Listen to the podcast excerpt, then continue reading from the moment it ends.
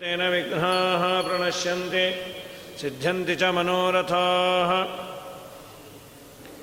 नारायणाय परिपूर्णगुणार्णमाय विश्वोदयस्थितिलयोन्नियतिप्रदाय ज्ञानप्रदाय विबुधाधरसौख्यदुःखसत्कारणाय वितताय नमो नमस्ते अभ्रमं भङ्गरहितं अजडं विमलं सदा।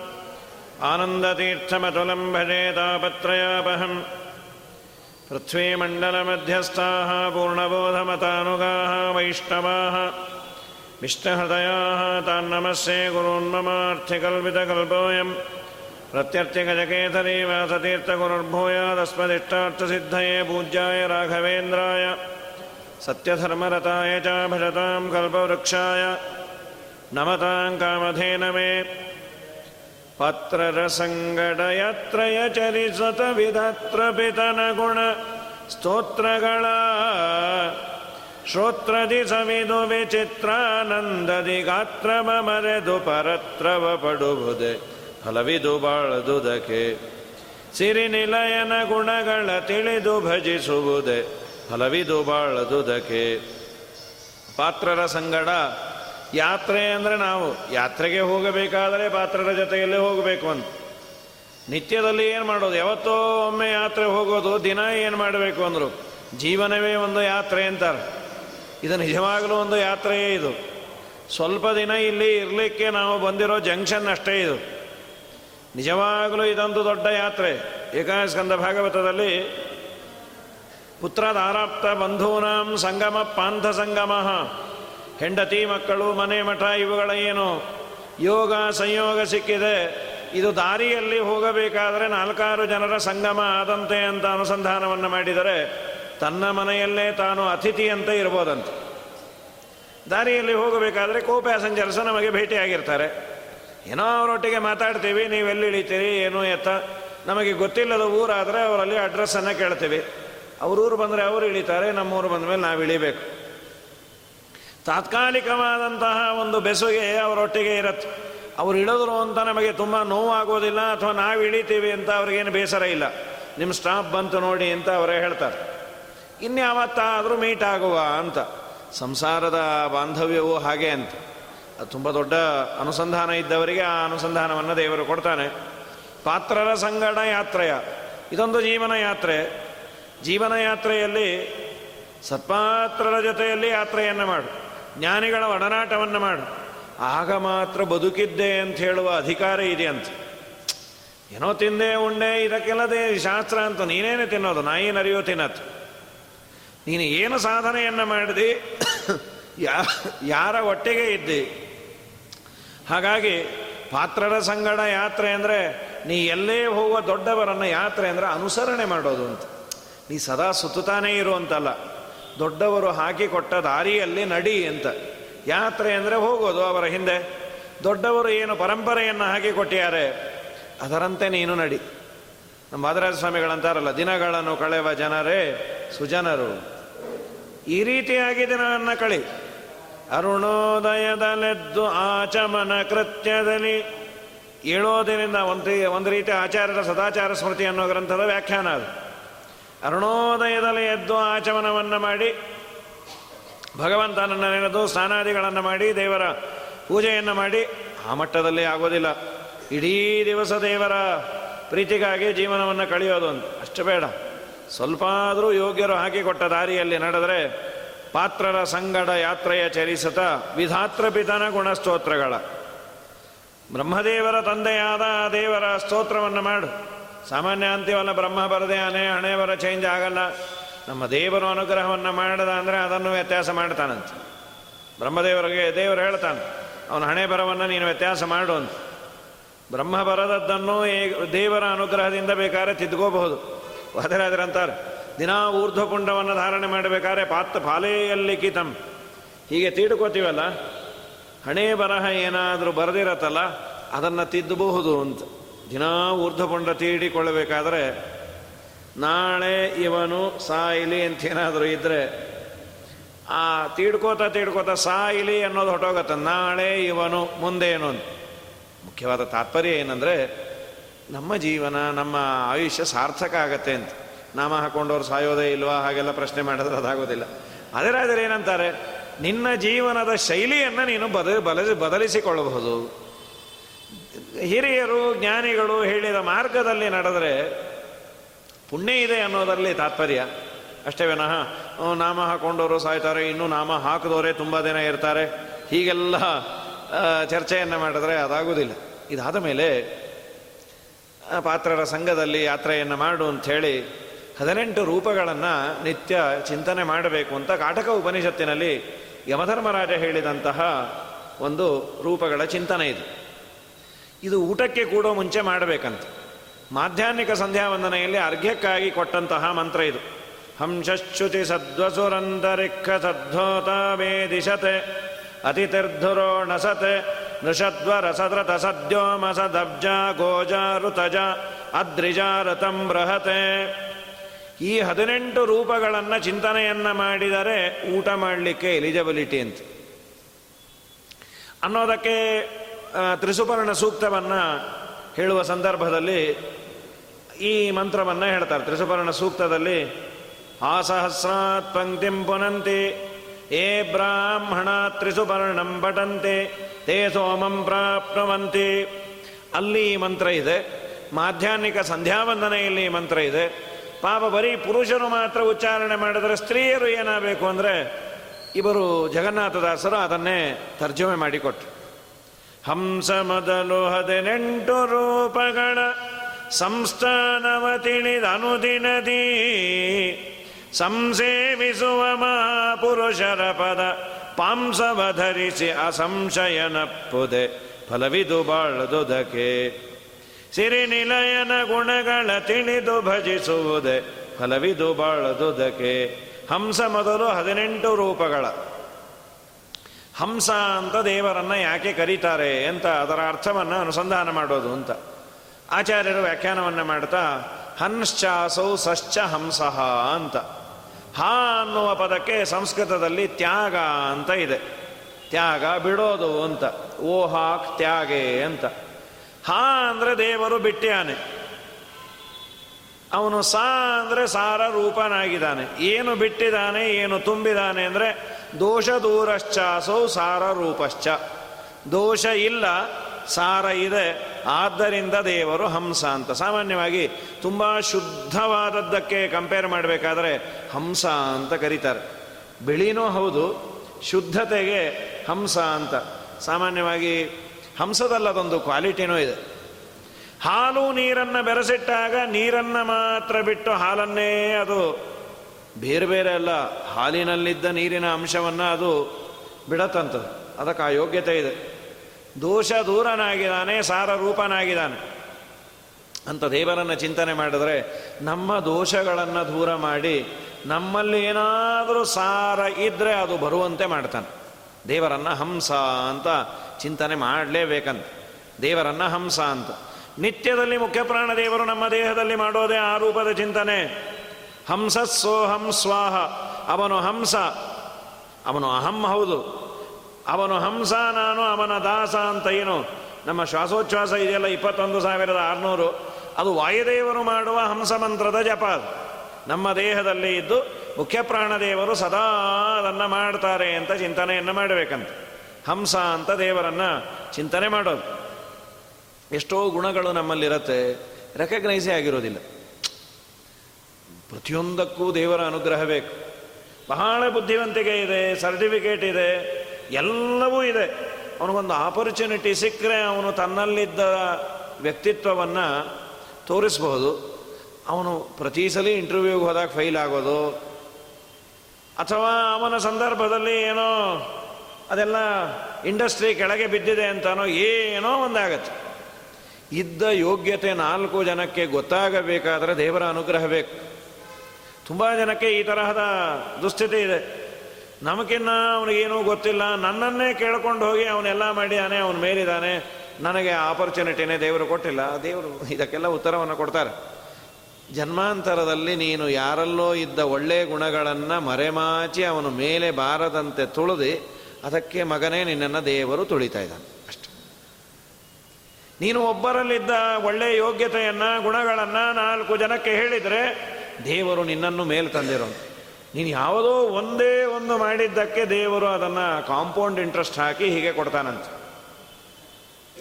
ಅದಕ್ಕೆ ದೇವರನ್ನು ಸಾರರೂಪ ವಿಷ್ಣು ತೀರ್ಥರು ಸುಮಧ್ವ ವಿಜಯಕ್ಕೆ ಒಂದು ಇದನ್ನು ಬರೆದ್ಯಾರು.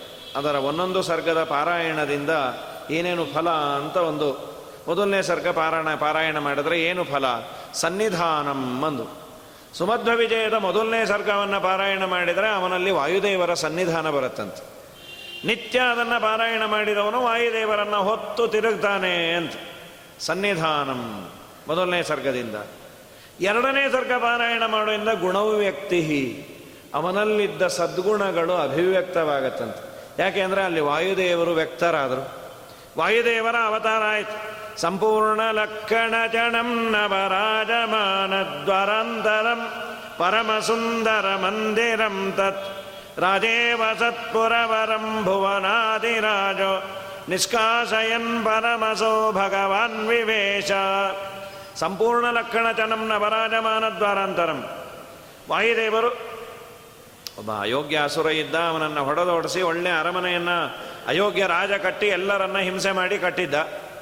ಯೋಗ್ಯನಾದವನು ಬಂದ ರಾಜನನ್ನು ಒದ್ದು ಓಡಿಸಿ ಆ ಅರಮನೆಯನ್ನು ಕ್ಯಾಪ್ಚರ್ ಮಾಡಿದಂತೆ ವಾಯುದೇವರು ಅಭಿವ್ಯಕ್ತರಾದರು ಅಂತ. ವಾಯುದೇವರ ಎರಡನೇ ಸರ್ಗವನ್ನು ಪಾರಾಯಣ ಮಾಡೋದ್ರಿಂದ ನಮ್ಮಲ್ಲಿದ್ದ ಗುಣಗಳು ಆಚೆ ಬರುತ್ತಂತೆ. ಇಲ್ಲ ಭಯ ಆಗತ್ತೆ. ಯೋಗ್ಯತೆ ಇರ್ಬೋದು. ನನಗೇನೋ ಭಯ ನನಗೇನೋ ಭಯ ಸ್ಟೇಜ್ ಫಿಯರು ಇನ್ನೊಂದು ಮತ್ತೊಂದು. ಅದು ಹೋಗಬೇಕಾ? ಎರಡನೇ ಸರ್ಗ ಪಾರಾಯಣ ಹೀಗೆ ಒಂದೊಂದಕ್ಕೆ ಒಂದೊಂದನ್ನು ಹೇಳ್ತಾರೆ. ಒಂದೊಂದು ಸರ್ಗ ಪಾರಾಯಣದಿಂದ ಒಂದೊಂದು ಫಲ ಅಂತ ಹತ್ತನೇ ಸರ್ಗವನ್ನು ಪಾರಾಯಣ ಮಾಡೋದ್ರಿಂದ ಎಲ್ಲ ಕೊಡತ್ತಂತೆ ಶ್ರೀಮದಾಚಾರ್ಯರ ವಿಶೇಷ ಚರಿತ್ರೆಯನ್ನು ಅಲ್ಲಿ ಹೇಳ್ತಾರೆ. ಹೀಗಾಗಿ ಹಂಸ ಅಂತ ದೇವರನ್ನು ಚಿಂತನೆ ಮಾಡು. ಇದಾದ ಮೇಲೆ ದೇವರಿಗೆ ಇನ್ನೊಂದು ಶುಚಿಷತ್ ಶುಚಿಸತ್ ಅಂದರೆ ಶುಚಿಯಾದವರಲ್ಲಿ ಇದ್ದಾನೆ. ಏನದು ಶುಚಿ? ಅಂದರೆ ಶುಚಿ ಅಂದರೆ ಮುಖ್ಯ ಪ್ರಾಣದೇವರಿಗೆ ಶುಚಿ ಅಂತ ಹೆಸರು. ಶುದ್ಧರಾಗಿದ್ದಾರೆ. ವಾಯು ಇದ್ರೇ ಶುದ್ಧ. ತುಂಬ ಎಲ್ಲ ಕ್ಲೋಸ್ ಮಾಡಿಬಿಟ್ರೆ ಸಾಕಾಗಿ ಹೋಗುತ್ತೆ ಮೊದಲು ಬಾಗಿಲಿ ತೆಗೆ ಕೆಟ್ಟ ದುರ್ವಾಸನೆ, ಆ ವಾಸನೆ ಹೋಗಲಿ. ಸಾಮಾನ್ಯವಾದ ಸ್ಥಳದಲ್ಲೇ ವಾಯುದೇವರು. ಬೇಡ, ನಾವು ಉಸಿರಾಡ್ತಾ ಇದ್ದರೆ ವಾಯುದೇವರು ಸಂಚಾರ ಇದ್ದರೆ ಶುಚಿ. ಮುಖ್ಯ ಪ್ರಾಣದೇವರು ಹೋದರೆ ಅದೇ ಅಶುಚಿ. ಮೂರು ದಿನ ಇಟ್ಟರೆ ಕೆಟ್ಟೋಗತ್ತೆ, ಹಳಸೋಗತ್ತೆ. ವಾಯುದೇವರಿಗೆ ಶುಚಿ ಪ್ರಾಣ ಸಮುದ್ದಿಷ್ಟ. ಅವರಲ್ಲಿ ವಿಶೇಷವಾಗಿ ಸನ್ನಿಹಿತನಾಗಿದ್ದಾನೆ. ಏನು ಶುಚಿ ಅಂದರೆ ಮೂರು ರೀತಿಯ ಶುಚಿ. ಮನಸ್ಸಿನಲ್ಲಿ ಶುದ್ಧಿ, ಮಾತಿನಲ್ಲಿ ಶುದ್ಧಿ ಮನೋವಾಕ್ಕಾಯ ದೇಹದಲ್ಲಿ ಶುದ್ಧಿ. ಎಂದು ಎಂದು ಎಂದು ದೇವರ ವಿರೋಧವ ಚಿಂತನೆಯನ್ನೇ ಮಾಡೋದಿಲ್ಲಂತೆ ಏನು ವಾಯುದೇವರ ಯೋಗ್ಯತೆ? ವಾದರಾಜರಂತಾರೆ ತುಂಬ ದೊಡ್ಡ ಆಶ್ಚರ್ಯ ಮಹಾಭಾರತದಲ್ಲಿ ಯಾವುದು ಅಂದರೆ ವಾಯುದೇವರು ಭೀಮನಾದಾಗ ಕೈ ಕಟ್ಕೊಂಡು ಕೂತಿದ್ದು ಅಂತ ಇದಂತೂ ಮಹದಾಶ್ಚರ್ಯಂ ಸಭಾ ಮಧ್ಯೆ ವೃಕೋದರಹ ಸಭಾ ಮಧ್ಯದಲ್ಲಿ ತನ್ನ ಹೆಂಡತಿಯ ಕೇಶಪಾಶಕ್ಕೆ ಕೈ ಹಚ್ಚಿ ಎಳೆದು ತಂದು ವಸ್ತ್ರಾಪಹರಣವನ್ನು ಮಾಡ್ತೀವಿ ಎಂದಾಗೂ ಸುಮ್ಮನೆ ಕೂತಿದ್ರಲ್ಲ, ಇದು ತುಂಬ ದೊಡ್ಡ ಆಶ್ಚರ್ಯ ಅಂತ. ಏನು ದೊಡ್ಡ ಆಶ್ಚರ್ಯ, ಎಲ್ಲ ಸೋತಿದ್ರು, ಕೈಲಾಗಿಲ್ಲ, ಕೂತಿದ್ರು. ಅದೇನು ದೊಡ್ಡದು? ಇಡೀ ಬ್ರಹ್ಮಾಂಡವನ್ನೇ ಇಬ್ಬಾಗ ಮಾಡಿ ತಾಳ ಹಾಕುವ ಮಹಾ ಸಾಮರ್ಥ್ಯ ಇರುವ ಈ ವಾಯುದೇವರ ಅವತಾರರಾದ ಭೀಮಸೇನ ತನ್ನ ಹೆಂಡತಿಯ ಕೇಶಪಾಶಕ್ಕೆ ಸಣ್ಣ ಪುಟ್ಟ ಅಪರಾಧ ಅಲ್ಲ. ಯಾಕೆ ಸುಮ್ಮನೆ ಕೂತಿದ್ದು ಅಂದರೆ ಕೃಷ್ಣ ಸಂಕಲ್ಪ ಸಿದ್ಧಾರ್ಥಂ ಕೃಷ್ಣಾಯೇ ದ್ರೋಹಕಾರಿಣ. ದೇವರ ಸಂಕಲ್ಪ ಇದೆ, ಕುರುಕ್ಷೇತ್ರದಲ್ಲಿ ಸೈನ್ಯ ಸಮೇತ ನಾಶ ಆಗಬೇಕು ಅಂತ. ನಾನೀಗೇನಾದರೂ ಎದ್ದೆ ಅಂದರೆ ಅವ್ರ ಐದು ಜನ ಬಿದ್ದೋಗ್ತಾರೆ ಫೈನಲ್ಸ್ ಆಗೋದೇ ಇಲ್ಲ, ಅದಕ್ಕೆ ಸುಮ್ಮನೆ ಕೊಡ್ತೀನಿ ಅಂತ. ಇದು ಭೀಮಸೇನ ದೇವರ, ದೇವರು ಬೇಕಾದ ಪರೀಕ್ಷೆ ಮಾಡಲಿ ಎಂದೋ ಎಂದು ಮನಸಾಪಿ ಮನಸಾಪಿ ದೇವರು ಹೀಗೆ ಮಾಡಬಾರ್ದಾಗಿತ್ತು, ಹಾಗೆ ಮಾಡಬಾರ್ದಾಗಿತ್ತು, ನಮಗೆ ಆಲೋಚನೆಗಳು ಬರ್ತಾ ಇರುತ್ತೆ. ಏನೋ ಅಪ್ಪ ನಮ್ಮ ದೇವರು ಮಾಡೋದು ಮಾಡ್ತಾನೆ, ಸಂಪತ್ತು ಕೊಡೋದು ಕೊಡ್ತಾನೆ, ಮೊದಲೇ ಕೊಡಬಾರ್ದಾ? ಇಷ್ಟಂದ್ರೂ ದೇವರ ಸಂಕಲ್ಪದ ವಿರುದ್ಧವಾಗಿ ಮಾತಾಡ. ಅವನು ಮಾಡಿದ್ದೇ ಸರಿ. ಏನದು ವಸ್ತ್ರಾಪಹರಣದಂಥ ಕುಕೃತ್ಯ ಅದು? ಮುಡಿಪೀಡಿದೆಳೆ ತಂದು ನಡು ಸಭೆಯಲ್ಲಿ ಉಟ್ಟ ಉಡಿಗೆ ಉಟ್ಟ ಉಡಿಗೆ ಸೆಳೆಯೆ ಬಾಲಯು ನಡುಗೆ ಒಡೆಯರೈವರ ದೃಢ ತಿಳಿದು ನಿನ್ನಡಿಗಳಿಗೆ ಮೊರೆ ಇಡಲು ಪಾರ್ಥನ ಮಡದಿಗಚ್ಚಯ ಉಡಿಗೆ ಉಡಿದೆದೆ ಬಡವ ಬಲ್ಲಿದ ರೊಡೆಯ ಮಾನದ ವರದ ಕಂಚೀವರದ ನೀ ಪೊರೆ ಎಂದು ಮೊರೆಯಿಡಲಾಕ್ಷಣ ಬಂದು ನೆರವಿ ಬಂದು ನೆರವಿ, ಅಭೀಷ್ಟವಗರವಿ. ನಿರುತ ನಿನ್ನಯ ಚರಣ, ಶರಣರ ಪೊರೆವ ಕಾರ್ಯ ದೂರಂದರ ವರದ. ಇದು ದೇವರಲ್ಲಿ ಭಕ್ತಿ ಅಂದರೆ ಚಂಚಲವೇ ಇಲ್ಲ, ಅಲುಗಾಡಿಕೆ ಇಲ್ಲೇ ಇಲ್ಲ. ನಾನು ದೇವರನ್ನು ನಂಬಿದ್ದು ಸರಿ ಇದೆಯೋ ಇಲ್ಲೋ ಈ ಮಾತೇ ಇಲ್ಲ. ವಾಯುದೇವರು, ಶುಚಿ, ಬಹಳ ಶುಚಿ ಅವರು ಆಚಾರ್ಯರು ದೊಡ್ಡ ಲಿಸ್ಟನ್ನೇ ಕೊಡ್ತಾರೆ. ಭೀಮಸೇನ ದೇವರ ಭಾಗವತ ಧರ್ಮಗಳು ಅಂತ. ಏನು ಅವರು ದೇವರಲ್ಲಿ ಇಟ್ಟ ವಿಶ್ವಾಸ. ಅವರೊಂದು ಪ್ರತಿಜ್ಞೆಯನ್ನು ಮಾಡಿದರಂತೆ. ದೇವರನ್ನು ನಿಂದ ಮಾಡಿದವ್ರನ್ನ ಯಾರನ್ನೂ ಬಿಡೋದಿಲ್ಲ. ಯಾರು ದೇವರ ಭಕ್ತರೋ ತಾತ್ಕಾಲಿಕವಾಗಿ ದುರ್ಯೋಧನನ ಪಕ್ಷದಲ್ಲಿದ್ದರೂ ಅವರು ಒರ್ಜಿನಲ್ ಆಗಿ ದೇವರ ಭಕ್ತರಾದರೆ ಅವರನ್ನು ಮುಟ್ಟೋದಿಲ್ಲ. ಇದು ಭೀಮಸೇನ ದೇವರ ಎಲ್ಲ ಸಂದರ್ಭದಲ್ಲೂ.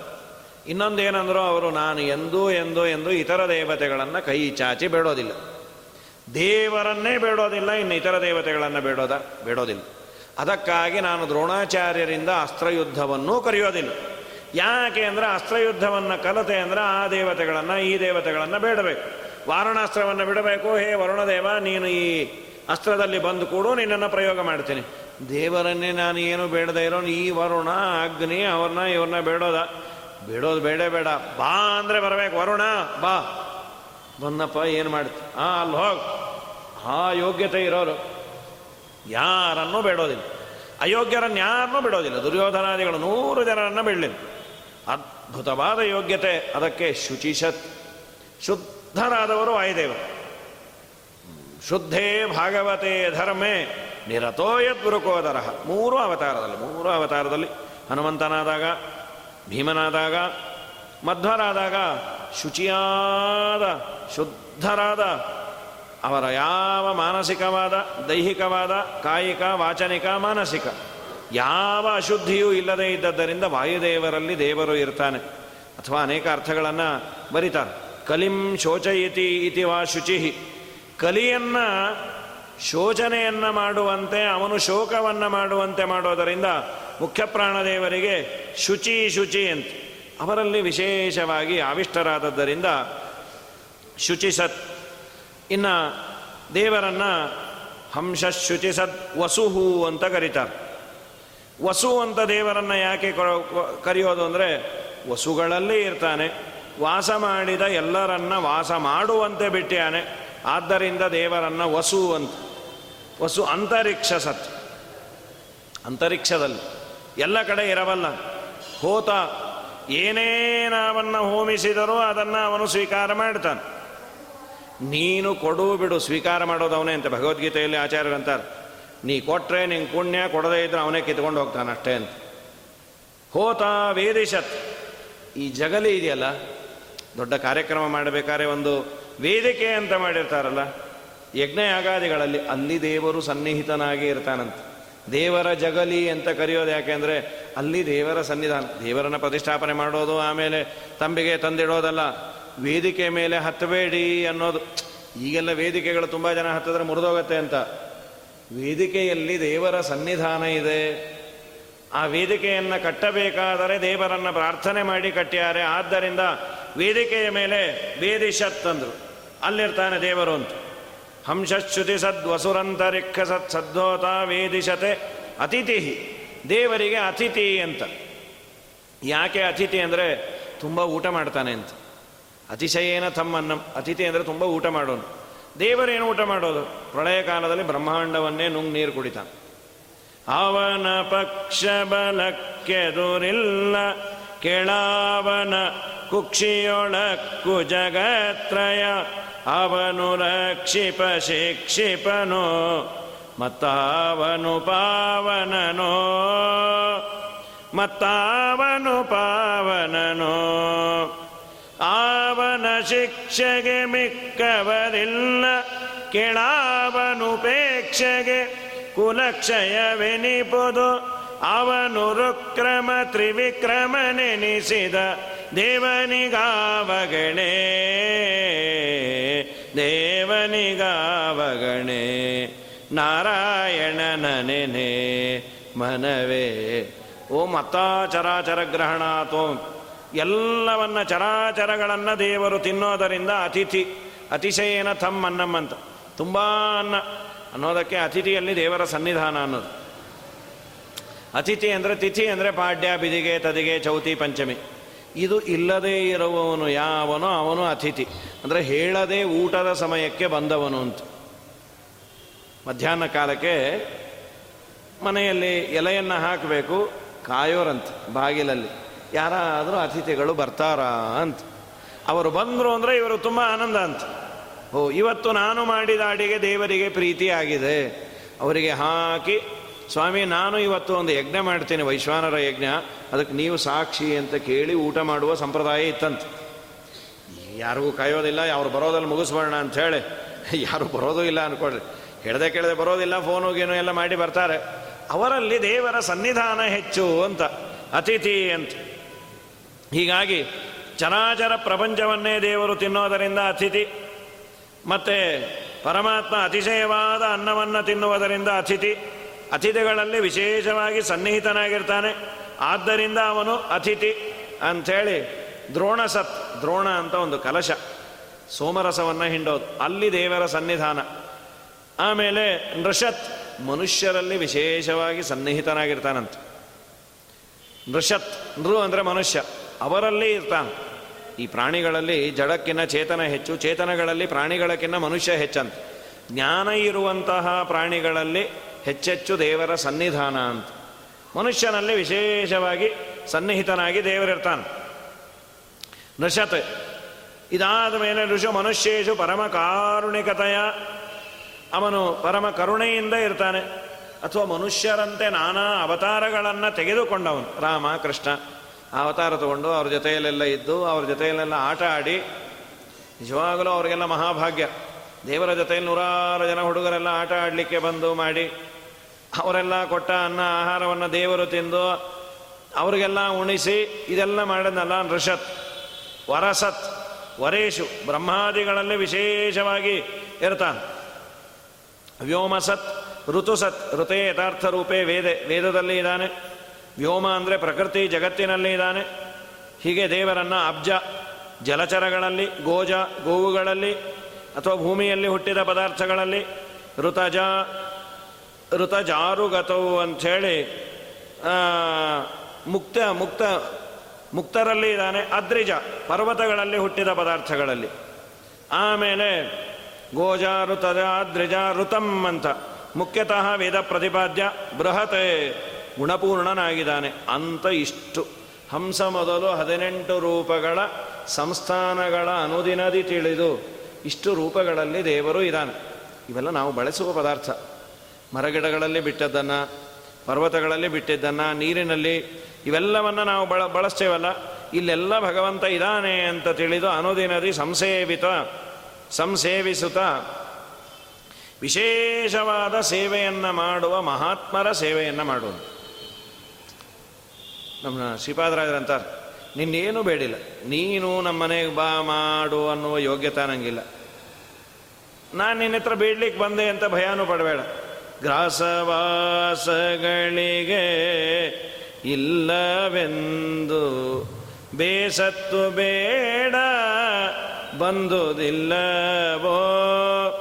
ವಾಸುದೇವನೇ ನಿನ್ನ ದಾಸರ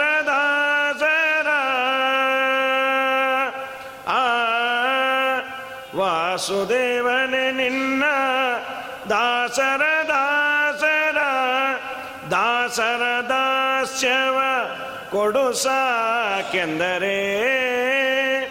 ಇದನಾದ ಹೃದಯ ಪಾಲಿಸದಿದ್ದರೆ ನಿನ್ನ ಪದ ಕಮಲವ ನಂಬಿ ಭಜಿಸುವುದೆಂತೋ. ನಿನ್ನ ದಾಸರ ದಾಸರ ದಾಸರ ದಾಸ್ಯವನ್ನು ಕೊಡು ನನಗಿನ್ನೇನು ಬೇಡ. ಒಡವೆಗಳಿಲ್ಲ, ಒಡ್ಯಾಣಗಳಿಲ್ಲೆಂದು. ಬಡವ ನಿನ್ನಡಿಗಳಿಗೆ ಬೇಡ ಬಂದುದು ಇಲ್ಲ. ಒಡೆಯ ನಿನ್ನಡಿಗಳಿಗೆ ಎರಗುವುದಕ್ಕೆ ಮನ ವಿಡುತಿಯದೊಂದನು ಕೊಡು ಸಾಕೆಂದರೆ, ಇದನಾದ ಹೃದಯ ಪಾಲಿಸದಿದ್ದರೆ ನಿನ್ನ ಪದ ಕಮಲವ ನಂಬಿ ಭಜಿಸುವುದು, ಭಜಿಸುವುದೆಂತೋ. ಜ್ಞಾನಿಗಳ ಪಾದಸೇವೆ ಅದು ತುಂಬ ದೊಡ್ಡದಂತೆ. ದೇವರು ತೃತೀಯ ಸ್ಕಂದ ಭಾಗವತದಲ್ಲಿ ಕಪಿಲಗೀತೆಯ ಪ್ರಾರಂಭದಲ್ಲಿ ಹೇಳ್ತಾನೆ, ನೀವೆಲ್ಲ ಕೇಳಿರಬಹುದು ಕೇಳುವುದಿರಿ ಎಲ್ಲ ಭಾಗವತ ಅಭಿಯಾನದಲ್ಲಿ. ಅವಳು ಕೇಳೋದೇ ಮೊದಲನೇ ಪ್ರಶ್ನೆ, ದೇವಹೂತಿ ನನ್ನ ಆತ್ಮೋದ್ಧಾರ. ನಾನು ಅಂದರೆ ಅವಳು ಮಾತ್ರ ಅಲ್ಲ. ಮನುಷ್ಯನ ಆತ್ಮೋದ್ಧಾರ ಆಗಬೇಕು ಅಂದರೆ ಮಾಡಬೇಕಾದ ಮೊದಲನೇ ಸ್ಟೆಪ್ ಏನು? ಎಲ್ಲರಿಗೂ ಯೂನಿವರ್ಸಲ್ ಆಗಿರಬೇಕು ಅದು. ಯಾವುದೋ ಇಂಡಿವಿಜುವಲ್ ಆಗಿ ಹೇಳೋದು, ಮಾಡೋದಲ್ಲ. ಎಲ್ಲರೂ ಮಾಡಬಹುದಾದ, ಎಲ್ಲರಿಂದಲೂ ಮಾಡಲು ಸಾಧ್ಯವಾದದ್ದು ಯಾವುದಾದರೂ ಹೇಳು. ಅಮ್ಮ ನೋಡು, ಮನುಷ್ಯನ ಮನಸ್ಸಿದೆಯಲ್ಲ? ಅದೇ ಬಂಧನಕ್ಕೂ ಕಾರಣ, ಬಂಧನದ ಬಿಡುಗಡೆಗೂ ಕಾರಣ. ಚೇತಕ್ಕಲ್ವಸ್ಯ ಬಂಧಾಯ ಮುಕ್ತಯೇ ಚಾತ್ಮನೋಮತಂ ಗುಣೇಶು ಸಕ್ತಂ ಬಂಧಾಯ. ಮನುಷ್ಯನ ಮನಸ್ಸೇ ಅದು ಲಾ ಕೀ ಇದ್ದಾಗಂತೆ. ಒಂದೇ ಕೀನ ಲಾಕು ಮಾಡಬಹುದು ಅನ್ಲಾಕು ಮಾಡಬಹುದು ಲಾಕಿಗೆ ಒಂದು ಕೀ ಅನ್ಲಾಕಿಗೆ ಒಂದು ಕೀ ಅಂತಿಲ್ಲ. ಎರಡೆರಡಿದ್ರೆ ಮಹಾ ಸಮಸ್ಯೆನು. ಹಾಗಾದರೆ ಯಾವಾಗ ಲಾಕ್ ಆಗತ್ತೆ, ಯಾವಾಗ ಅನ್ಲಾಕ್ ಆಗತ್ತೆ, ಯಾರ ಮನಸ್ಸು ದೇವರಲ್ಲಿ ಇದೆ, ಅವರು ಅನ್ಲಾಕ್ ಸಂಸಾರದಿಂದ ಅನ್ಲಾಕ್ ಆಗ್ತಾರೆ. ಯಾರ ಮನಸ್ಸು ಸಂಸಾರದ ಒಟ್ಟಿಗೆ ಲಾಕ್ ಆಗಿದೆ ಅವರು ಸಂಸಾರದಲ್ಲೇ ಲಾಕ್ ಆಗ್ತಾರೆ. ಸಂಸಾರದ ಬಂಧನಕ್ಕೆ ಕಾರಣ ಆಗ್ತಾರೆ. ಹಾಗಾದರೆ ಮನಯೇವ ಮನುಷ್ಯಾಣಾಂ ಕಾರಣಂ ಬಂಧಮೋಕ್ಷಯೋಹೋ ಅಂತ ಭಗವದ್ಗೀತೆಯಲ್ಲಿ ದೇವರು ಹೇಳಿದ. ಇಲ್ಲಿ ಕಪಿಲನಾಗೆ ಹೇಳ್ದ. ಬಹಳ ಸಂತೋಷ. ಹಾಗಾದರೆ ದೇವರಿಗೂ ನಮಗೂ ಇರುವಂತಹ ಸಂಬಂಧ, ದೈಹಿಕವಾದ ಸಂಬಂಧದಕ್ಕಿಂತ ಮಾನಸಿಕವಾದ ಸಂಬಂಧ ತುಂಬ ದೊಡ್ಡದು. ಮನಸ್ಸು ದೇವರಲ್ಲಿ ಇಡಬೇಕು ಅಂತ. ಅದನ್ನು ಏನೋ ಕಣ್ಣನ್ನು ಕಿತ್ತಿ ಬೇಡರ ಕಣ್ಣಪ್ಪ ಇಟ್ಟ, ಸರಿ. ಸೊ ಏನೋ ಕಣ್ಣನ್ನು ಕಿತ್ತಿ ಕೊಟ್ವಿ ಅಂತ ಇಟ್ಕೊಂಬೇಣ ಮನಸ್ಸನ್ನು ಕಿತ್ತಿ ಇಡೋದು ಹೇಗೆ? ಒಳಗಿರುವ ಮನಸ್ಸದು, ಅಂತಃಕರಣ ಅದು. ಅದನ್ನು ದೇವರಿಗೆ ಕೊಡೋ ಬಗೆ ಹೇಗೆ ಅಂದರೆ, ಅದನ್ನು ಕೊಡೋದು ಅಂದರೆ ದೇವರಲ್ಲಿ ಮನಸ್ಸನ್ನು ಇಡೋದು. ಅದು ಆಗ್ತಾ ಇಲ್ಲಲ್ಲ, ಅದಕ್ಕೆ ಏನು ಮಾಡಬೇಕು? ಅಂದಾಗ, ದೇವರಂದ ಪ್ರಸಂಗ ಮಜರಂ ಪಾಶಂ ಆತ್ಮನ ಕವಯೋ ವಿದುಹು. ಸಜ್ಜನರ ಸಹವಾಸ ಇದೆಯಲ್ಲ ಅದು ನಮ್ಮನ್ನು ಗ್ರ್ಯಾಜುಯಲ್ ಆಗಿ ದೇವರಲ್ಲಿ ಮನಸ್ಸಿಡುವಂತೆ ಮಾಡಿಸತ್ ಸಜ್ಜನರ ಸಹವಾಸವನ್ನು ಮಾಡು ಅಂತ ಪ್ರಾರಂಭದಲ್ಲಿ ಹೇಳಿ, ಮಧ್ಯದಲ್ಲಿ ಒಂದು ಇಪ್ಪತ್ತೆಂಟು ಉಪಾಯಗಳನ್ನು ದೇವರು ಹೇಳ್ದ. ದೇವರ ಅನುಗ್ರಹಕ್ಕೆ ಪಾತ್ರರಾಗಲಿಕ್ಕೆ ಏನೇನು ಮಾಡಬೇಕು ಅಂದಾಗ, ಸ್ವಧರ್ಮಾಚರಣಂ ಶಕ್ತ್ಯ, ಮನಸ್ಸನ್ನು ಶುದ್ಧ ಮಾಡಬೇಕು ಅಂತ ಕೇಳಿದಾಗ, ಅದಕ್ಕೇನು ಸಬೀನ ಹಾಕೋದೋ, ವಿಂಬಾರ ಹಾಕೋದು ಸರ್ಫ್ ಎಕ್ಸೆಲ್ ಹಾಕೋದು ಯಾವುದೂ ಅಲ್ಲ ಅಂದ ದೇವರು. ಮನಸ್ಸನ್ನು ಶುದ್ಧ ಮಾಡುವ ಡಿಟರ್ಜೆಂಟು ಅಂದರೆ ಒಂದು ಇಪ್ಪತ್ತೆಂಟನ್ನು ಹೇಳ್ದ. ಮೊದಲನೇದೇ ಸ್ವಧರ್ಮಾಚರಣಂ ಶಕ್ತ್ಯ ವಿಧರ್ಮಾಚ ನಿವರ್ತನಂ. ದೈವಲಬ್ಧೇನ ಸಂತೋಷ ಆತ್ಮವಿಚ್ಚರಣಾರ್ಚನಂ. ಇದು ದೇವರು ಮೊದಲು ಹೇಳಿದ್ದು, ನಮಗೆ ಹೇಳಿದ. ಇಲ್ಲೇನು ಮೊದಲನೇ ಪದ್ಯ ಇದೆಯಲ್ಲ? ಸೋಚಿತ ಕರ್ಮಗಳ ಆಚರಿಸುತ್ತ ಬಲು ನೀಚರಲ್ಲಿಗೆ ಹೋಗಿ ಆಚಿಸದೆ ಅದು ದೇವರು ಹೇಳ್ದ. ಸ್ವಧರ್ಮವನ್ನು, ನಿನಗೆ ಹೇಳಿದ ಧರ್ಮವನ್ನು ನೀನು ವಿಹಿತವಾದದ್ದನ್ನು ಮಾಡು. ನಿನ್ನ ಶಕ್ತಿ ಇದ್ದಷ್ಟು ಮಾಡು. ನೀನು ಯಾರಿಗೂ ಅದನ್ನು ಒಪ್ಪಿಸೋದು ಬೇಕಾಗಿಲ್ಲ. ನೀನು ಮಾಡಿದೆಯೋ ಬಿಟ್ಟಿಯೋ ನಿನಗೆ ಗೊತ್ತಿರಬೇಕು. ತತ್ವಾಭಿಮಾನಿ ದೇವತೆಗಳಿಗೆ ಗೊತ್ತಿರಬೇಕು. ನಾನು ಏಕಾದಶಿಯನ್ನು ಮಾಡ್ತೀನೋ, ಚಾತುರ್ಮಾಸ್ಯವನ್ನು ಮಾಡ್ತೀನೋ ಯಾರಿಗೆ ಗೊತ್ತಾಗುತ್ತೆ? ನಾನು ಹೇಳಿದ್ದನ್ನು ನಂಬುತ್ತಾರೆ ಅಷ್ಟೆ ನನಗೆ ನಂಬುತ್ತಾರೆ. ಈಗ ಸುಮಧ್ವಜಯ ಬರುತ್ತೆ ಅಂದರೆ ಹೇಳು ಅಂತ ಅನ್ಬೋದು. ಇಲ್ಲ, ನಾನು ಚಾತುರ್ಮಾಸ್ಯ ಮಾಡ್ತಾ ಇದ್ದೀನಿ. ಎಲ್ಲಿ? ನಿಮ್ಮ ಬಾಯಿಂದ ಕಟ್ಟನ್ನು ತೆಗೆದು ತೋರಿಸ್ರಿ ಅಂದರೆ. ಕಟ್ಟಿಲ್ಲ, ಹಿಟ್ಟಿಲ್ಲ, ಏನು ನಮ್ಗೆ ಆ ಯೋಗ್ಯತೆ ಇದೆಯಾ? ಶ್ರೀಪಾದರಾಜರು ಮಾಡಿ ತೆಗೆದು ತೋರಿಸಿದ್ರು. ಶ್ರೀಪಾದರಾಜರಿಗೆ ಆಡಿಕೊಂಡಾಗ ಅವರು ತಿಂದ ಪದಾರ್ಥಗಳನ್ನು ತೆಗೆದಿಟ್ಟು ಮಗನೇ ನೋಡಿಲಿ. ಇದು ನಾನು ದೇವರಿಗೆ ಹಾಕಿದ ಆಹುತಿ ಅಂತ ನಮಗದ್ಯಾವುದು ಕಟ್ಟು, ಹಿಟ್ಟು, ಅದ್ಯಾವುದು ಆಗೋದಿಲ್ಲ, ಮಾಡೋದಿಲ್ಲ. ನೀವು ಮಾಡಿದ್ದೀರಿ ಅಂದರೆ ನಂಬುತ್ತಾರೆ. ಇನ್ನೇನು ಸ್ವಲ್ಪ ಕೆಲವರು ಪ್ರಶ್ನೆಯನ್ನು ಮಾಡ್ತಾರೆ. ಅಂದಾಗೆ ಇದು ಬರುತ್ತಲ್ಲ ವ್ರತಕ್ಕೆ ಹುರುಳಿಕಾಯಿ. ಓ, ಅದು ನಮ್ಮ ಸಂಪ್ರದಾಯ ಅಂದ್ಬಿಟ್ರು. ಗೊತ್ತಾಗೋಯ್ತು. ನೀ ಏನೇನು ಮಾಡ್ತಾ ಇದ್ದೀ ಅಂತ ಗೊತ್ತಾಯಿತು. ಹಾಗೆ ಕ್ರಾಸ್ ಕ್ವಶನ್ ಮಾಡಿದಾಗ ಬೇಕಾದ್ರೆ ಅವರು ಎಡಬಹುದು. ಇಲ್ಲಾಂದರೆ ಸಹಜವಾಗಿ ಮಾಡಿದ್ದೀವಿ ಅಂದರೆ ನಂಬುತ್ತೀವಿ. ಯಾರಿಗಾಗಿ ಮಾಡಿದ್ದು ನೀನು? ನಿನ್ನ ಆತ್ಮೋದ್ಧಾರಕ್ಕಾಗಿ ಮಾಡಿದ್ದು. ನಾಲ್ಕು ಜನಕ್ಕೆ ನೀನು ವ್ರತ ಮಾಡಿದೆ ಅಂದರೆ ಬೇಡ, ನಿನಗೊಂದು ನಾಲ್ಕು ಕಾಸು ದಕ್ಷಿಣೆ ಜಾಸ್ತಿ ಕೊಟ್ಟಾರವರು. ಅದರಿಂದ ಲಾಸ್ ಅವ್ರಿಗಲ್ಲ, ನಿನಗೆ ಮಾಡದೇ ಮಾಡಿದ್ದೀನಿ ಅಂತ ತೆಗೆದುಕೊಂಡ್ರೆ ಯಮಧರ್ಮರಾಜ ಮಾಡ್ತಾನೆ ಒನ್ನಿಷ್ಟು ಫೋರ್ ಅಂತ ಮಾಡ್ತಾನೆ. ನೀ ಮಾಡಿಲ್ಲ ಅಂತ ಪ್ರಾಮಾಣಿಕವಾಗಿ ಹೇಳು ಅಡ್ಡಿ ಅವರು ಟೋಪಿ ಹಾಕಿದ್ದೊಂದು ಇನ್ನೊಂಚೂರು ಜಾಸ್ತಿ ತಗೊಂಡಿದ್ದೆ ಎರಡೆರಡು ಮಾಡ್ತಾನೆ. ಹಾಗಾದರೆ ಸ್ವಧರ್ಮಾಚರಣಂ ಶಕ್ತ್ಯ, ಇದೊಂದು ಮಾಡೋದು. ಎರಡನೆಯದು ವಿಧರ್ಮಾಚ ನಿವರ್ತನಂ. ನಮಗೆ ಹೇಳದೇ ಇದ್ದದ್ದನ್ನು ಯಾವುದು ಮಾಡಬಾರದು ಅಂದ್ಯಾರೆ ಅದರಿಂದ ನಾವು ನಿವೃತ್ತರಾಗೋದು ಒಂದು ಮನಸ್ಸಿನ ಶುದ್ಧಿಗೆ ಇರುವ ಡಿಟರ್ಜೆಂಟ್ ಅಂತ. ಸ್ವಧರ್ಮವನ್ನು ಮಾಡೋದು, ವಿಧರ್ಮವನ್ನು ಬಿಡೋದು. ಇದು ನಮಗೇನಾಗಿದೆ? ಔಷಧಾನಿಕೆ ಅಪತ್ಯಾನಿಕೆ ಸರಿಪೋಯಿಂದೆ, ರೋಗ ಮಿಗಿಲಿಪೋಯಿಂದೆ ಅಂತ. ಫಸ್ಟ್ ಕ್ಲಾಸ್ ಆಗಿ ಶುದ್ಧವಾಗಿ, ನಿರ್ಜಲವಾದ ಏಕಾದಶಿಯನ್ನು ಮಾಡೋದು. ಫಸ್ಟ್ ಕ್ಲಾಸ್ ಏನು ಏಕಾದಶಿಯಲ್ಲಿ ಫಸ್ಟ್ ಕ್ಲಾಸು ಸೆಕೆಂಡ್ ಕ್ಲಾಸ್ ಅಂತಿಲ್ಲ.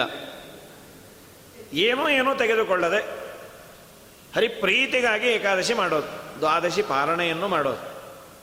ಮಧ್ಯಾಹ್ನ ಫಳಾರ ಅಲ್ಲೆಲ್ಲೋ ರೋಟಿಗರು ಓಡಟ್ಟೋಗೋದು ಅದು ಮಾಡಬೇಡ. ಯಾಕೆ? ನೀವೇ ಹೇಳಿದ್ರಲ್ಲ, ಹದಿನೈದು ದಿವಸ ಮಾಡಿದ ಪಾಪಗಳೆಲ್ಲ ಏಕಾದಶಿ ಮಾಡಿದರೆ ಹೋಗುತ್ತೆ ಅಂತ.